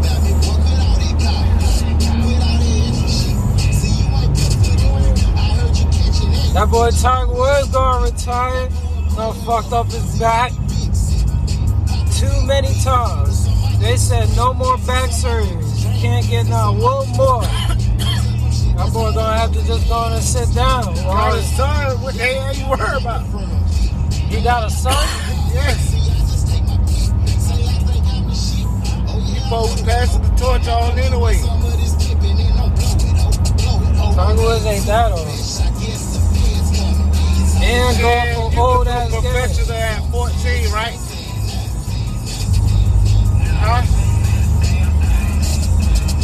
No? You said Tiger Woods was famous at 14? No, I said can you go professional young? Oh yeah. His son already winning everything and he ain't. How old? I wouldn't know, but the results I had heard was that he outdoing his class. The class he's supposed to be, he outdoing. He's doing good. Though. That's good. So In it's like 600 feet, merge onto New Jersey 495 stick West. to building his son. It ain't about passing the torch. I'm done, now you start. It's about I'm done, now I got a chance to teach you before you start. Instead of we doing it at the same time. Right? Word, you let me something new. Tiger Woods son in the games now. Gonna be looking at Junior right now. Tiger Woods Jr. And goddamn, Brian James, they my helmet car. His son about to be a man soon. Like, same thing, like, I feel like Brian want to play with it. That'll be good, but it like, Continue on New Jersey 495 West for two miles. like with Tiger Woods, you playing so long, you might be good at what you do. You know you got the skill, but your body can't take it. Bro, he done got into a car accident, y'all. He done fucked up. Matter of fact, the car accident so bad, he don't even remember what happened. All he knew was he was just behind the wheel. Already. Now he done had a wreck. It messed up the. His, his, wife done took like, how much? Like 50? I mean, five, 500 million dollars, something stupid like that. She got paid, bro. That much money. And on top of that, we don't know if Tiger Woods was on drugs or off drugs because how you behind the wheel and get wrecked like that? No, no. He must have hit his head.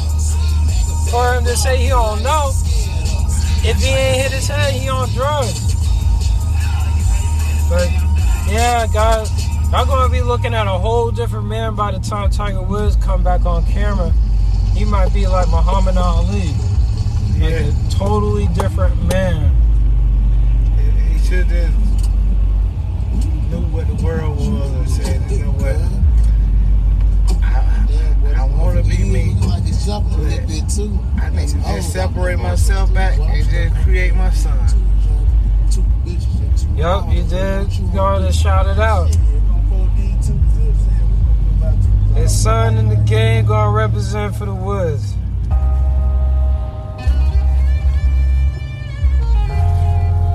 Yeah, New York just changed every time I look at it. In one and a half miles, use the right two lanes to take the New Jersey 3 West Pretty. exit towards You ever First Complex? Garden State Parkway. How you seen it? Don't I be there way more than you? Doing this trip right here all the damn time. You just be looking at the skyline, right? Look at New York City. It look like they ought to be flying cars in that bitch, right? Somehow how high it is. Look how high them buildings is. It just look all futuristic. Like there ought to be a robot. Different shapes and shit. Like there ought to be a robot as soon as you walk into the city line. Welcome to New York, nigga. Shit, they got junkie tell you that. We saw one dancing in the street. Tell them what the fuck to do. Try to tell taxi man, this way, this way, this way. It's a green light. They about to hit him. Them bitches just came out of nowhere too. There was another junkie on the corner. He just had his arms out like like Christ. Then all of a sudden he put his arms out and started looking at a girl's butt. he allowed that to life. That's all that. Ah, ah. You said that one uh, a scammer? I'm not child. Hello? Dad, when are you coming back? I'm gonna make it home. Okay, Four, three, two, one. This meeting is being recorded. Hey, Chicago, and welcome back to Speak Your Mind Radio. I'm your hostess with the mostest, Queen Star, aka Miss Hip Hop. And today we have a dope guest with us, okay? And let me tell you why he's a dope guest. He's been with me all the way from the start, and like in the beginning, from the breaks to the to the, the get ups to everything. you know, when I was just audio, he was right there. So uh, this is a special moment just to see somebody face to face for the very first time. You feel me? Yes. Okay. So you guys, um, you feel me? Without further ado, bringing next up to the mic all the way from New Jersey, my homie, PLS Zaddy. Hey, what's good? What's happening? How's Chicago? Chicago's great. And when you was talking about the origin, that brought me back memories. Yeah. You know, because it feels like our first interview was like two years ago. That was before COVID 19 struck, and that made it feel like such a long time ago, right? Wow, yeah, you're right. You're right about that, James. Dang. That's crazy. I'm so excited. So we are gonna get this in and everything. Um PLS Zaddy, I call you James, but why don't you tell everybody out there, you know what I'm saying, a little bit about yourself and your hobbies and why did you get started into music in the first place? All right, I'm repping from North Jersey, that is Montclair, and you could call me a producer. I love to call myself an artist because I love to branch off in different arts, whether it be visual or audio.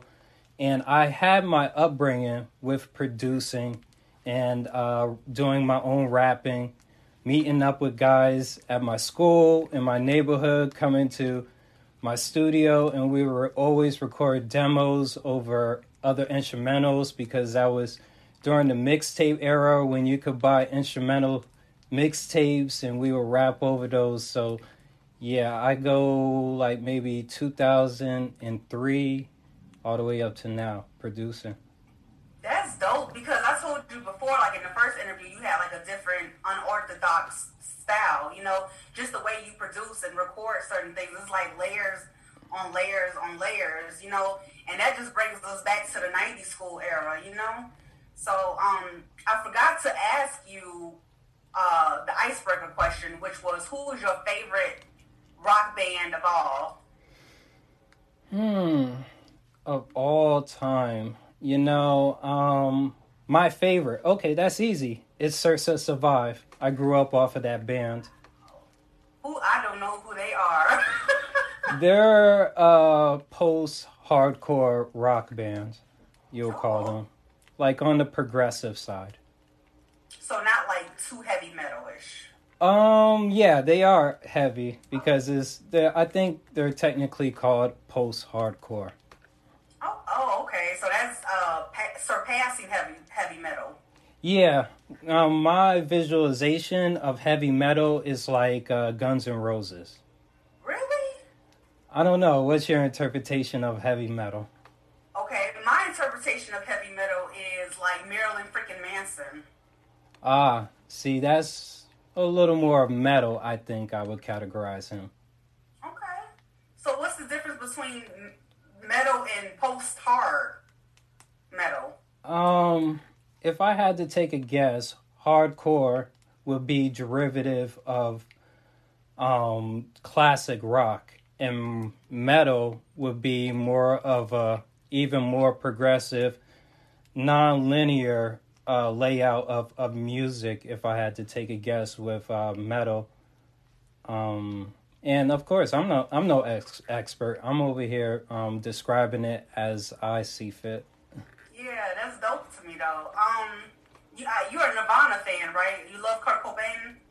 Yes, yes, because that rock band is like the big rock band of my child young era. Remember growing up always hearing about that band and it was so like mysticized of course after when Kurt Cobain died and that actually amplified um my curiosity in uh his life and his approach to art what he stood for and um also the risk taking that he took What type of risk taking did he take in your eyes? Because I saw some risk taking too.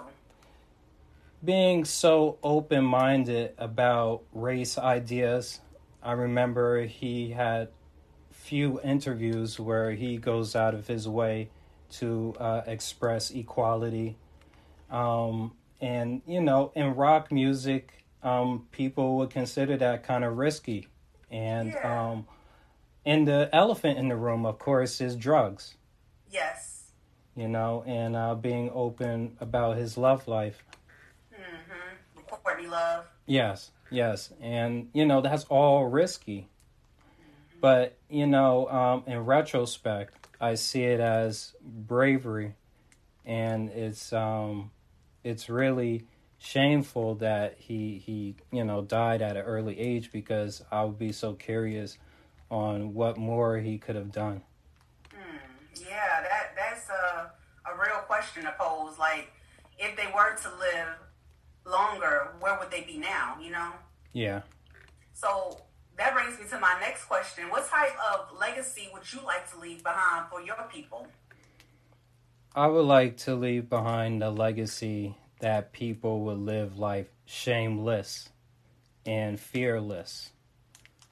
You know, um, through me, I hope people would feel a need to want to shed an ego and want to be able to express themselves as comfortably as as they see fit and to you know care less about what other people may think that would hinder your ability to self preservate yourself. Because i notice that people damage themselves by hiding themselves Dang, this is the first time I've been speechless. it's okay it's okay my bad no, I, I bring I bring this exclusive, intense feeling, and that's what you, that's what you're getting off of me. Yeah, and I guess we gonna skip this part of the music. Yo, okay. First of all, your single Koopy, it's Koopy, right? yes. Okay. That was based off, please tell me, a non fictional, right? Yes, it is all non-fictional. Um, um, in a way, I don't mean to knock Nas, but that's my approach to that song. Is like sort of like telling a story through a window of like a compilation of different people's lives, and you know, formulating it into a timeline story in that one verse, as you could hear.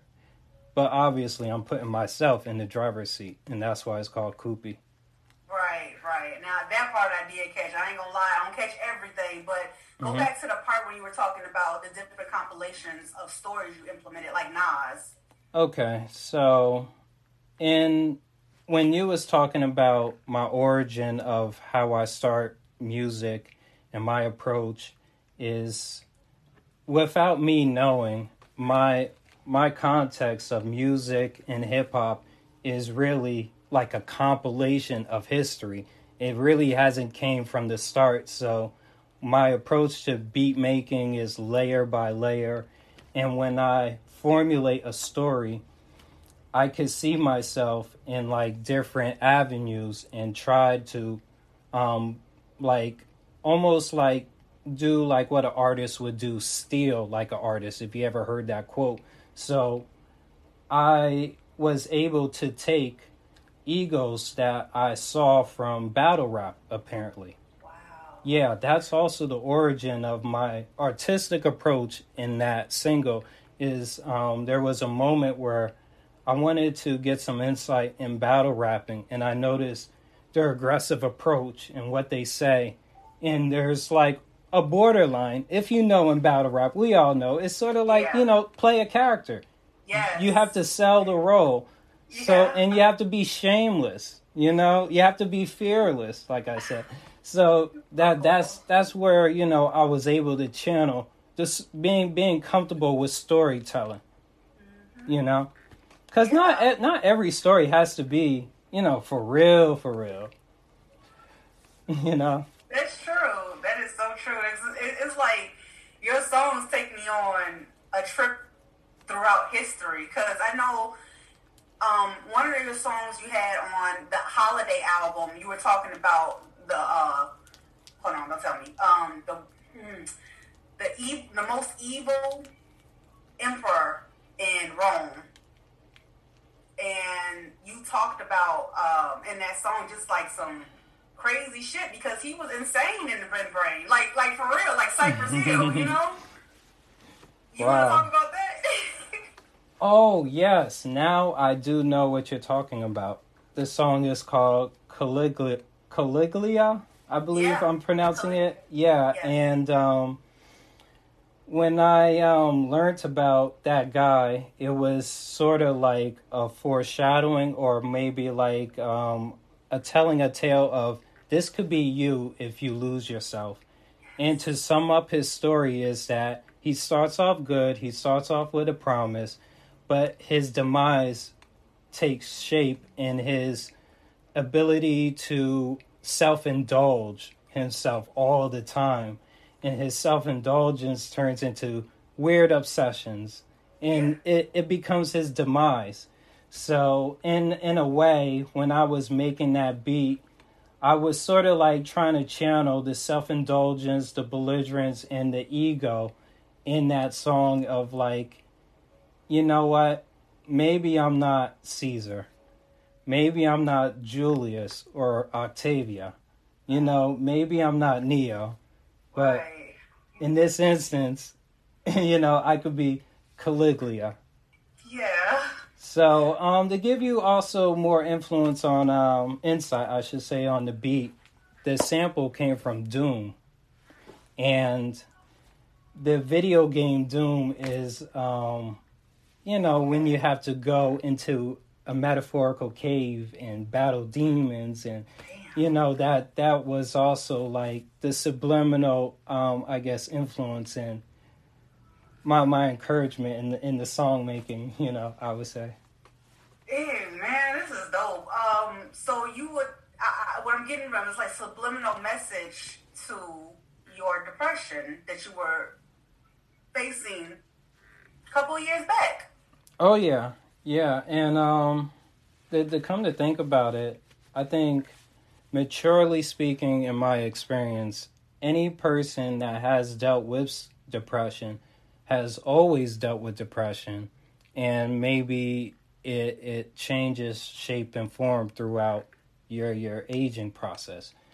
And um, to make the long story short, a lot of times I notice that I do have the ability to channel not just happy go lucky feelings, but also darker emotions yes. and feelings into my music. Mm-hmm. And I notice that it, it is helpful because um, to be honest with um, my music making is my music is sort of like um, exclusive you're hearing this type of you know vibe it's not really like hey everybody come along let's all listen to this this is sort of like something that you come across that you sort of want to learn about yourself through me. I'm hoping some people are able to reflect on themselves or or at least come to mind of some of the things that I bring up in my topics subliminally. And I notice that depression, you know, bringing it up can be useful.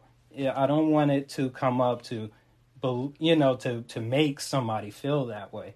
Right, you know, right, I, right, I, I hope my music don't come off that way. Mm-hmm. So you know that that's always my my achievement is that through me I could bring this and shed you know to light on you know depression as we're talking you know whatever. Yes, indeed, indeed. Um, and I got I felt that in, in your music and it, it felt like when I first listened to it, you know, I ain't gonna lie, I had to listen to it a few times because I'm like, where is he coming from with this, you know? Mm-hmm. I just wanted to make sure, like, oh, you thinking about this for real? But, like, no, you're channeling it from your gift that you have because you can do that. Yeah. Mm-hmm. I think, go ahead, baby. You know, and I did started to pick up on a point of um, depression having different shapes and forms and how I channel that into my music. It's that I noticed that until, you know, you really know how rock bottom feels, you're pretty good at channeling that. So I noticed that I'm when, in my music making, I, I got better and better at that. Yeah, yeah, yeah. You definitely. Yo, no, seriously, because you know nobody starts off perfect. You feel mm-hmm. me? It's always about a build up, and you definitely got that down packed. Um, and, go- and also, um, I do notice that you you did pick up on the song "Crazy as Hell," and a lot of other people picked up on that song, despite all these other songs and topics I that I release. And I just noticed that yeah, I'm I'm pretty good at being able to channel that because I think for an artist, it has to be authenticity. And your listeners and your fans pick up on what's authentic to what you're producing and what's, you know, sort of like fugazi, if you will. So, you know, I, I noticed that my listeners and my fans, they really like me in that mode and being really bold and up in front with, with that, with my face on the cover, you know. and, and you know that's that's that's what I notice what success actually means. You know, success isn't what what you're most profitable off of. Your success right, right. isn't your latest song, your latest project. It isn't your first project. Right, it isn't your most proudest project. You know, I notice success is the one where people always bring it up. You know, hmm. people people like always remember that. You know, and and and artists, we love to get caught up in, oh, this is my most expensive song. You're you're going to really like this song. You're this is the song that got this feature on it, but they always know their most successful song is the one people are always going to remember and it's going to chime in their head whenever they see your face. That's true. You're definitely right about that. I didn't think of it because you never know how it's going to happen or attract uh, what crowd your tribe. You know. Well, people. honestly, people know, and the artists, because the unfortunate thing is, what rarely happens for an artist is their most successful song isn't their favorite song. It's a lot of times, it most likely is their first song. You know, the song that they're always going to bring up, and you notice some big name artists, they won't record their first hit because they're tired of that. But it is their most successful hit. It is a hit everybody around the nation, around this world would know them for. Wow. Um, I don't want to keep talking about depression, but I kind of do. Oh Um, yeah, please do because Okay, I, I think people do need you know some light shed on other topics and our our culture is in this like people have been saying toxic positivity movement now that's going on. It's like becoming toxic to be overly positive and to like label certain, you know, put all these like little happy go lucky labels and try to filter into censorship and, you know, try to control certain topics. I noticed. Yeah, you was definitely on freaking point. Like you focused as hell right now. Um Okay, so I'm looking at your background and it looks absolutely amazing. I see Michael Jackson on the wall, so he must be one of your favorite artists too. By default, Yeah. by by default, he he is because my family members are Michael Jackson fans and Diana Ross, Prince, Prince ah, is right there. Wow. Teddy Pendergrass. No, that's um that's from a family member and me being an admirer of music, I I had to decorate my wall with with some of that. Of course, I have my my upbringing, my first impression of Michael is bad. Michael. Yeah. I don't really know Thriller Michael because every time I came across Thriller Michael, this was the Michael I saw all the time. if you notice. so, you know, sort of uh, surreal. Still looking at it, nostalgic, of course, looking at Thriller Michael Jackson right next to Bad Michael Jackson. That is so cool. Um, I think Michael Jackson suffered from depression too. You know, I think all artists do. I think a lot of people do. And like you said, it just comes in different forms, you know? Yeah, I think, you know, uh, it may sound cliche, the most famous people all go through this spectrum of emotions, and all of them go through that low point. Muhammad Ali, you know, throwing away the belt, refusing to go to war. You know, Michael Jackson with his um, family life. And, and we could go on and on and on. You know, Napoleon, you know, exile. Um, Alexander, the death of his father.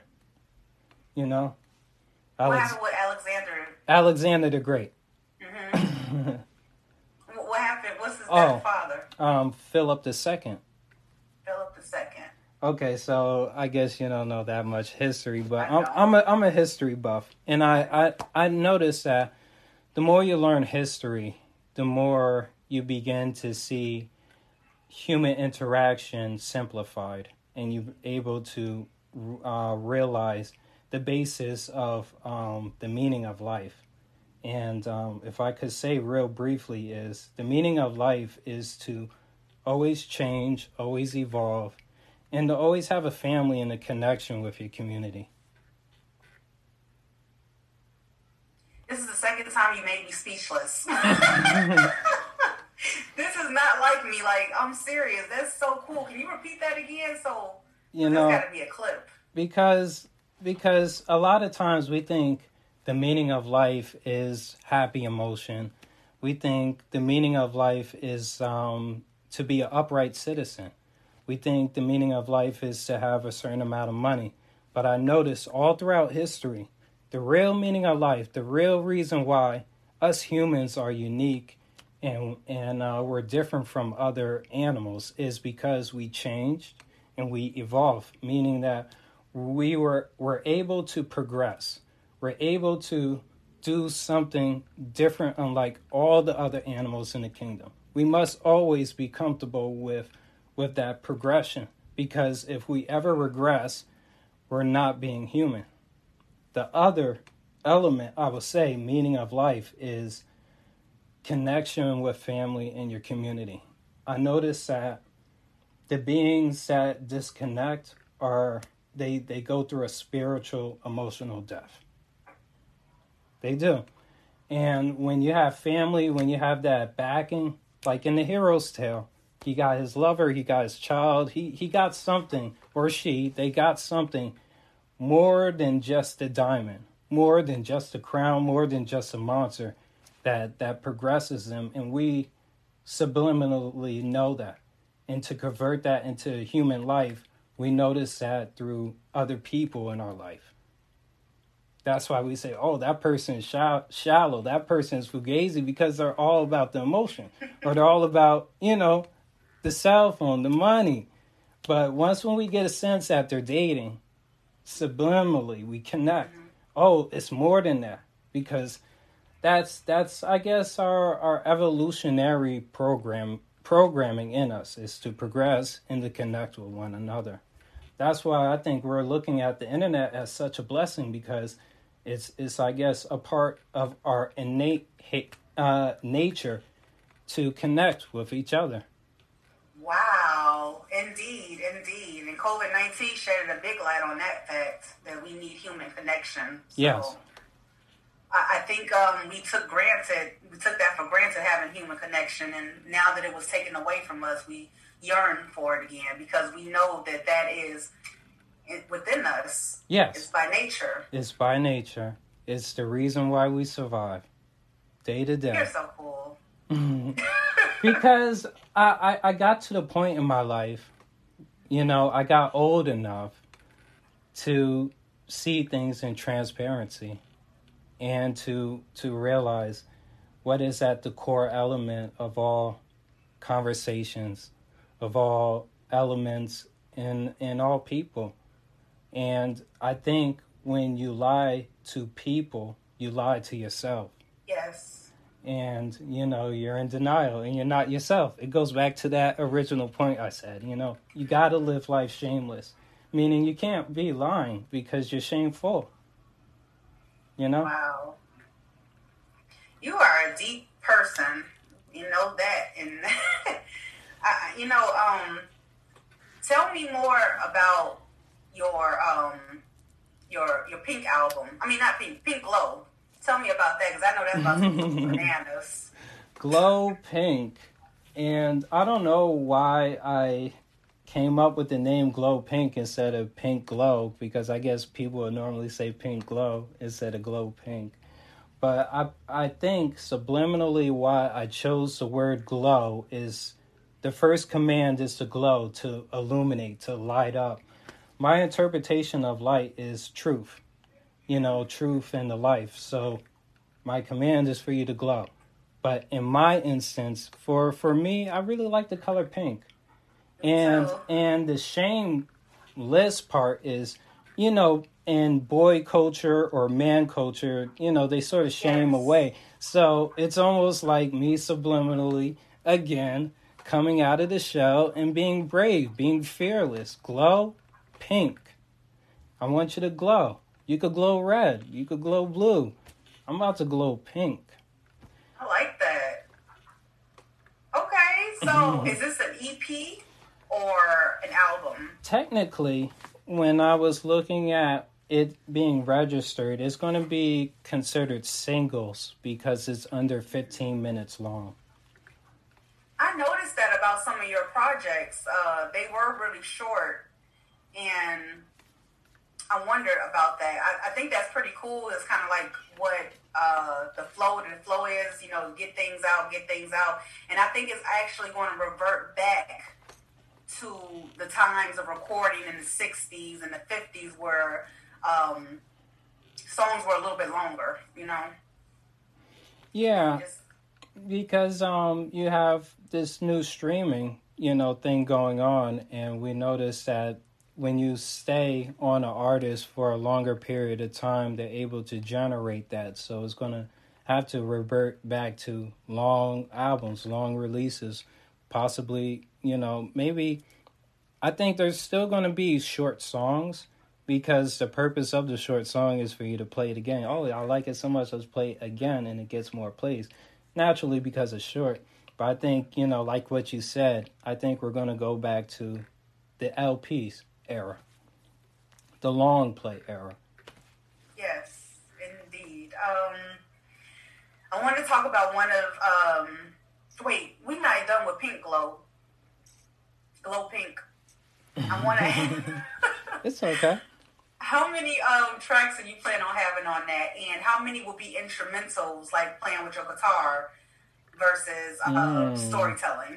Okay, so um, my musical direction, um, because I'm getting into releasing music at a later age in my life, so I have the liberty and the ability to release songs at my ease and to take a artistic direction with okay i could have these song releases that'll take me in this direction.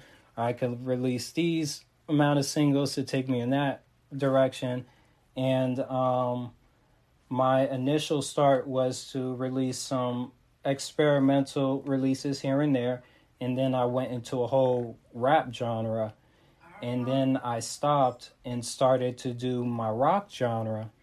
And what I noticed is um, a lot of the folks, um, well, I'm being honest, a lot of the folks, they really were liking releases that involve my rhythm guitarist and his yeah. singing. And I was like, okay, man, I, I think we need to switch up something. You know, like like they can't just come to the show just for you. You know, like like let let's let's try a different approach. You know, so I could get some success with both of our involvement in in a, a, song release, and a lot of those songs that you're hearing are literally just demos, you know. So uh, obviously, because of COVID nineteen coming and we had to quarantine, that really messed up a lot of the band practices, and um, that I do have uh, coming, and I hope to you know make some more music in the rock genre. So the reason why I said that and to not, you know, disappoint you, but this is going to be a hardcore rock, I mean, a hardcore rap release.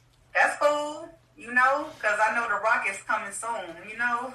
yeah, yeah. I, I really love the idea of me um, using instruments and creating sounds and seeing where my artistic flow goes. I really love that idea and I really love the artistic idea of combining both rock and rap together. Uh, ideal, idealistically, how you do it. You know, you're not you. necessarily merging the two together. it's like you're keeping them at bay and you're experimenting like a scientist would. You know. You know, it's interesting. I don't see myself doing that, but it's but you're giving me an insider of how somebody would view myself as my rock approach is somebody that's putting rap and rock together. yeah, man, you got that. Hey, thank you. I take it as a compliment. For sure, for sure. It definitely is a compliment. Um, let me go to my question. Mm-hmm. Um, because I had another question. Where's it at? Okay, here we go. Okay, so this is literally a random question, but um, mm-hmm.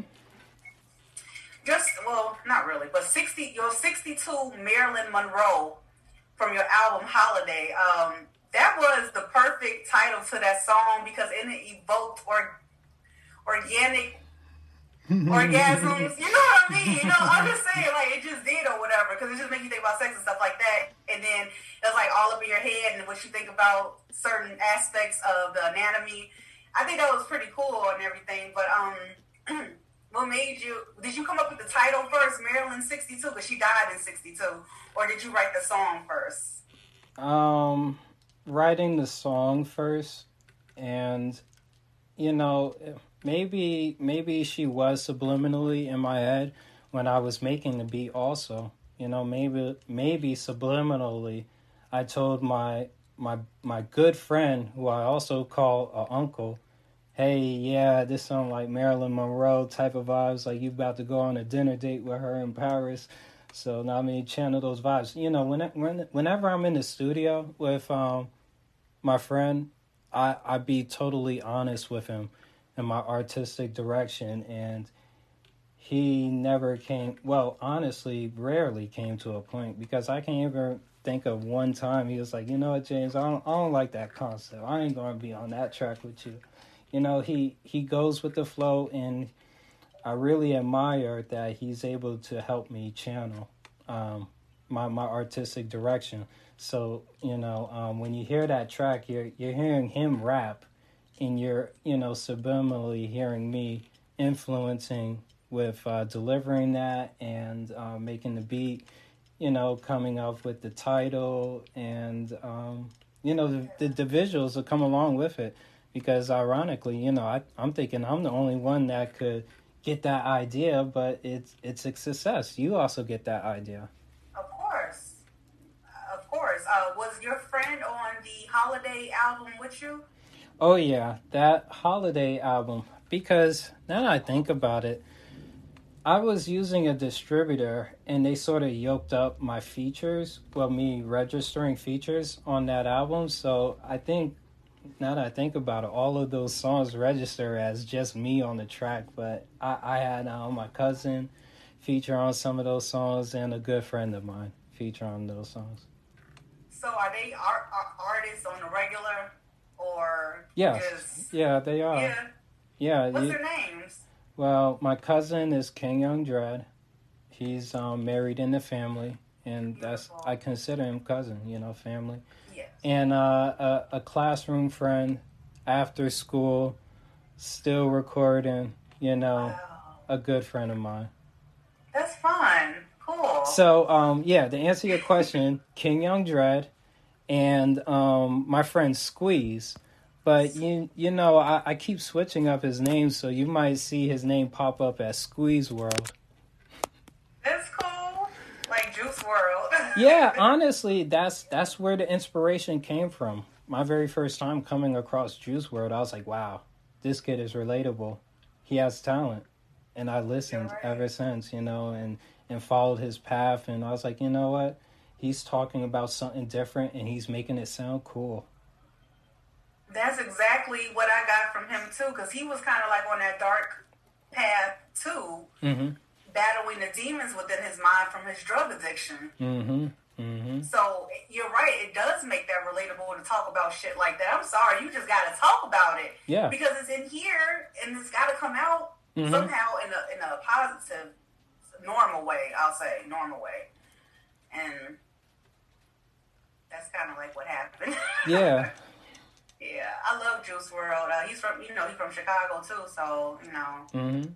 I was devastated when he left.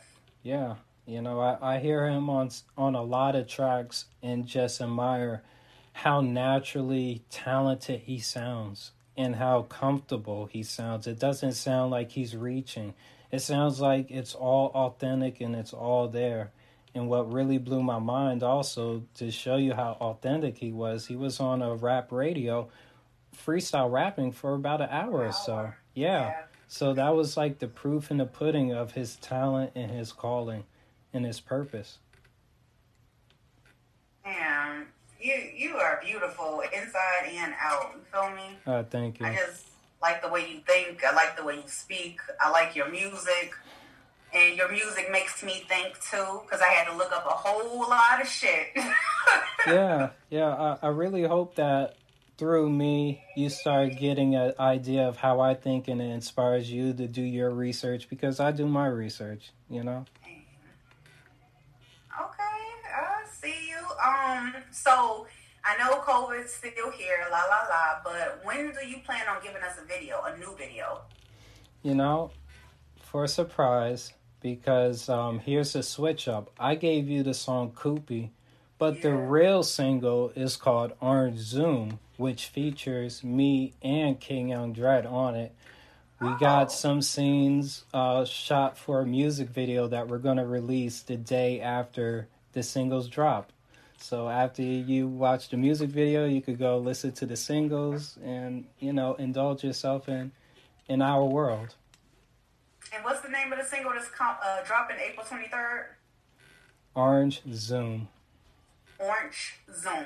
Yes, Orange Why Zoom. did you name it Orange Zoom?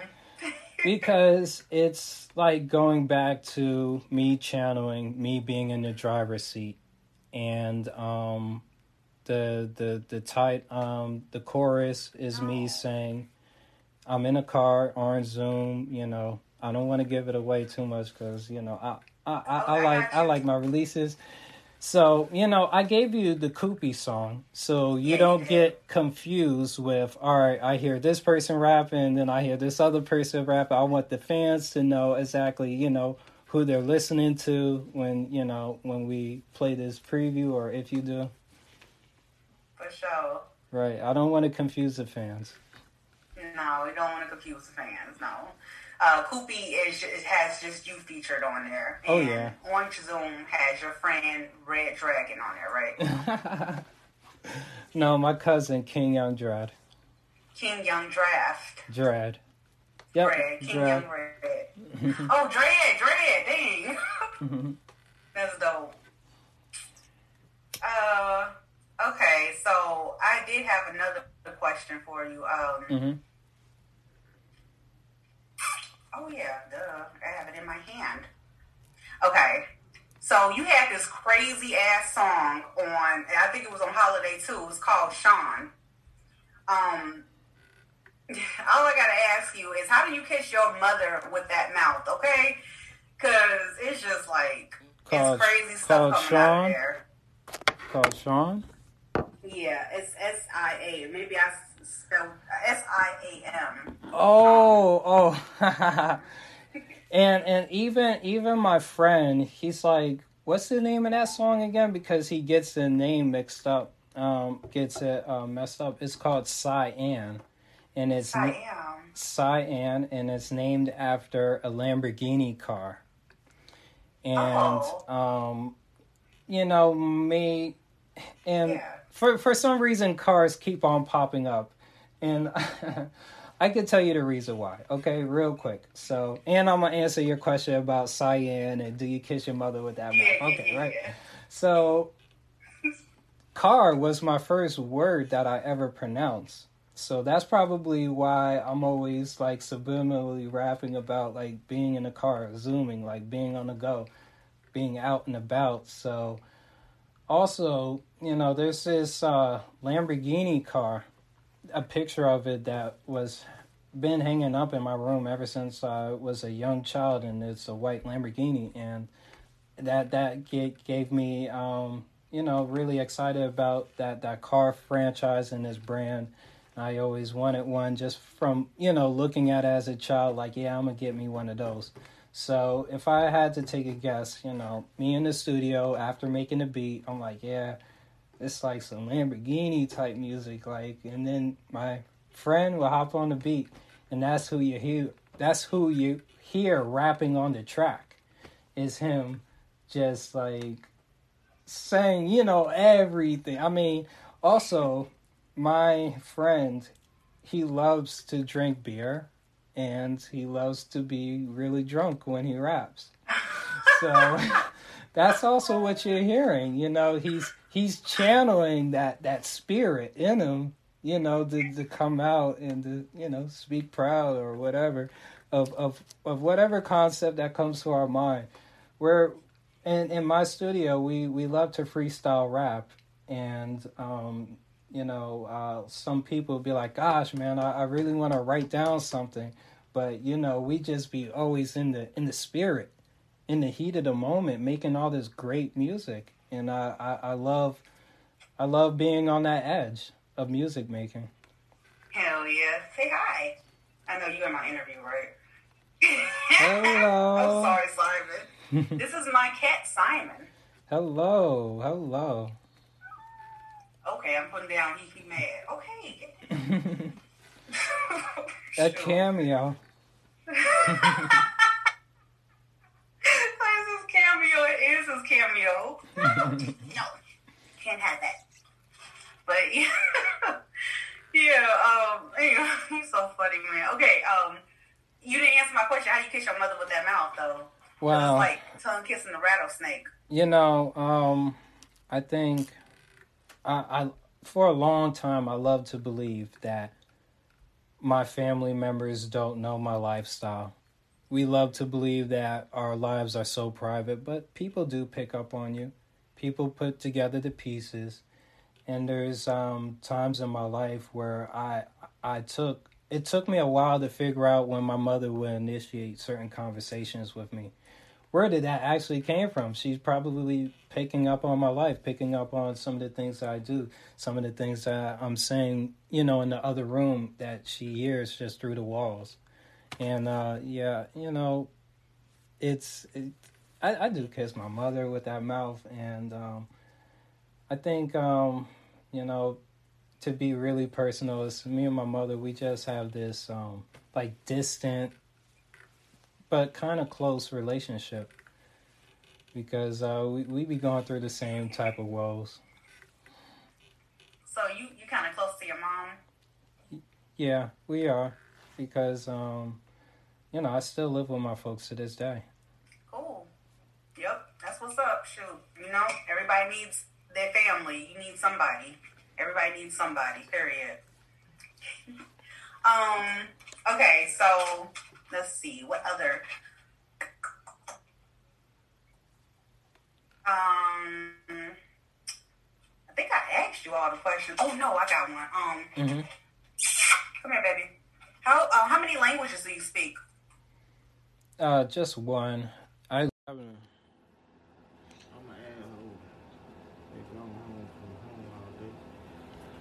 What's good? It's PLS Saturday. We up in the studio and um, radio. What up? What's good? It's your boy Squeeze. Yes, happy drip, Patrick Day. Say that. King Young Dread in the building, man. Fucks with me. This St. Patrick's?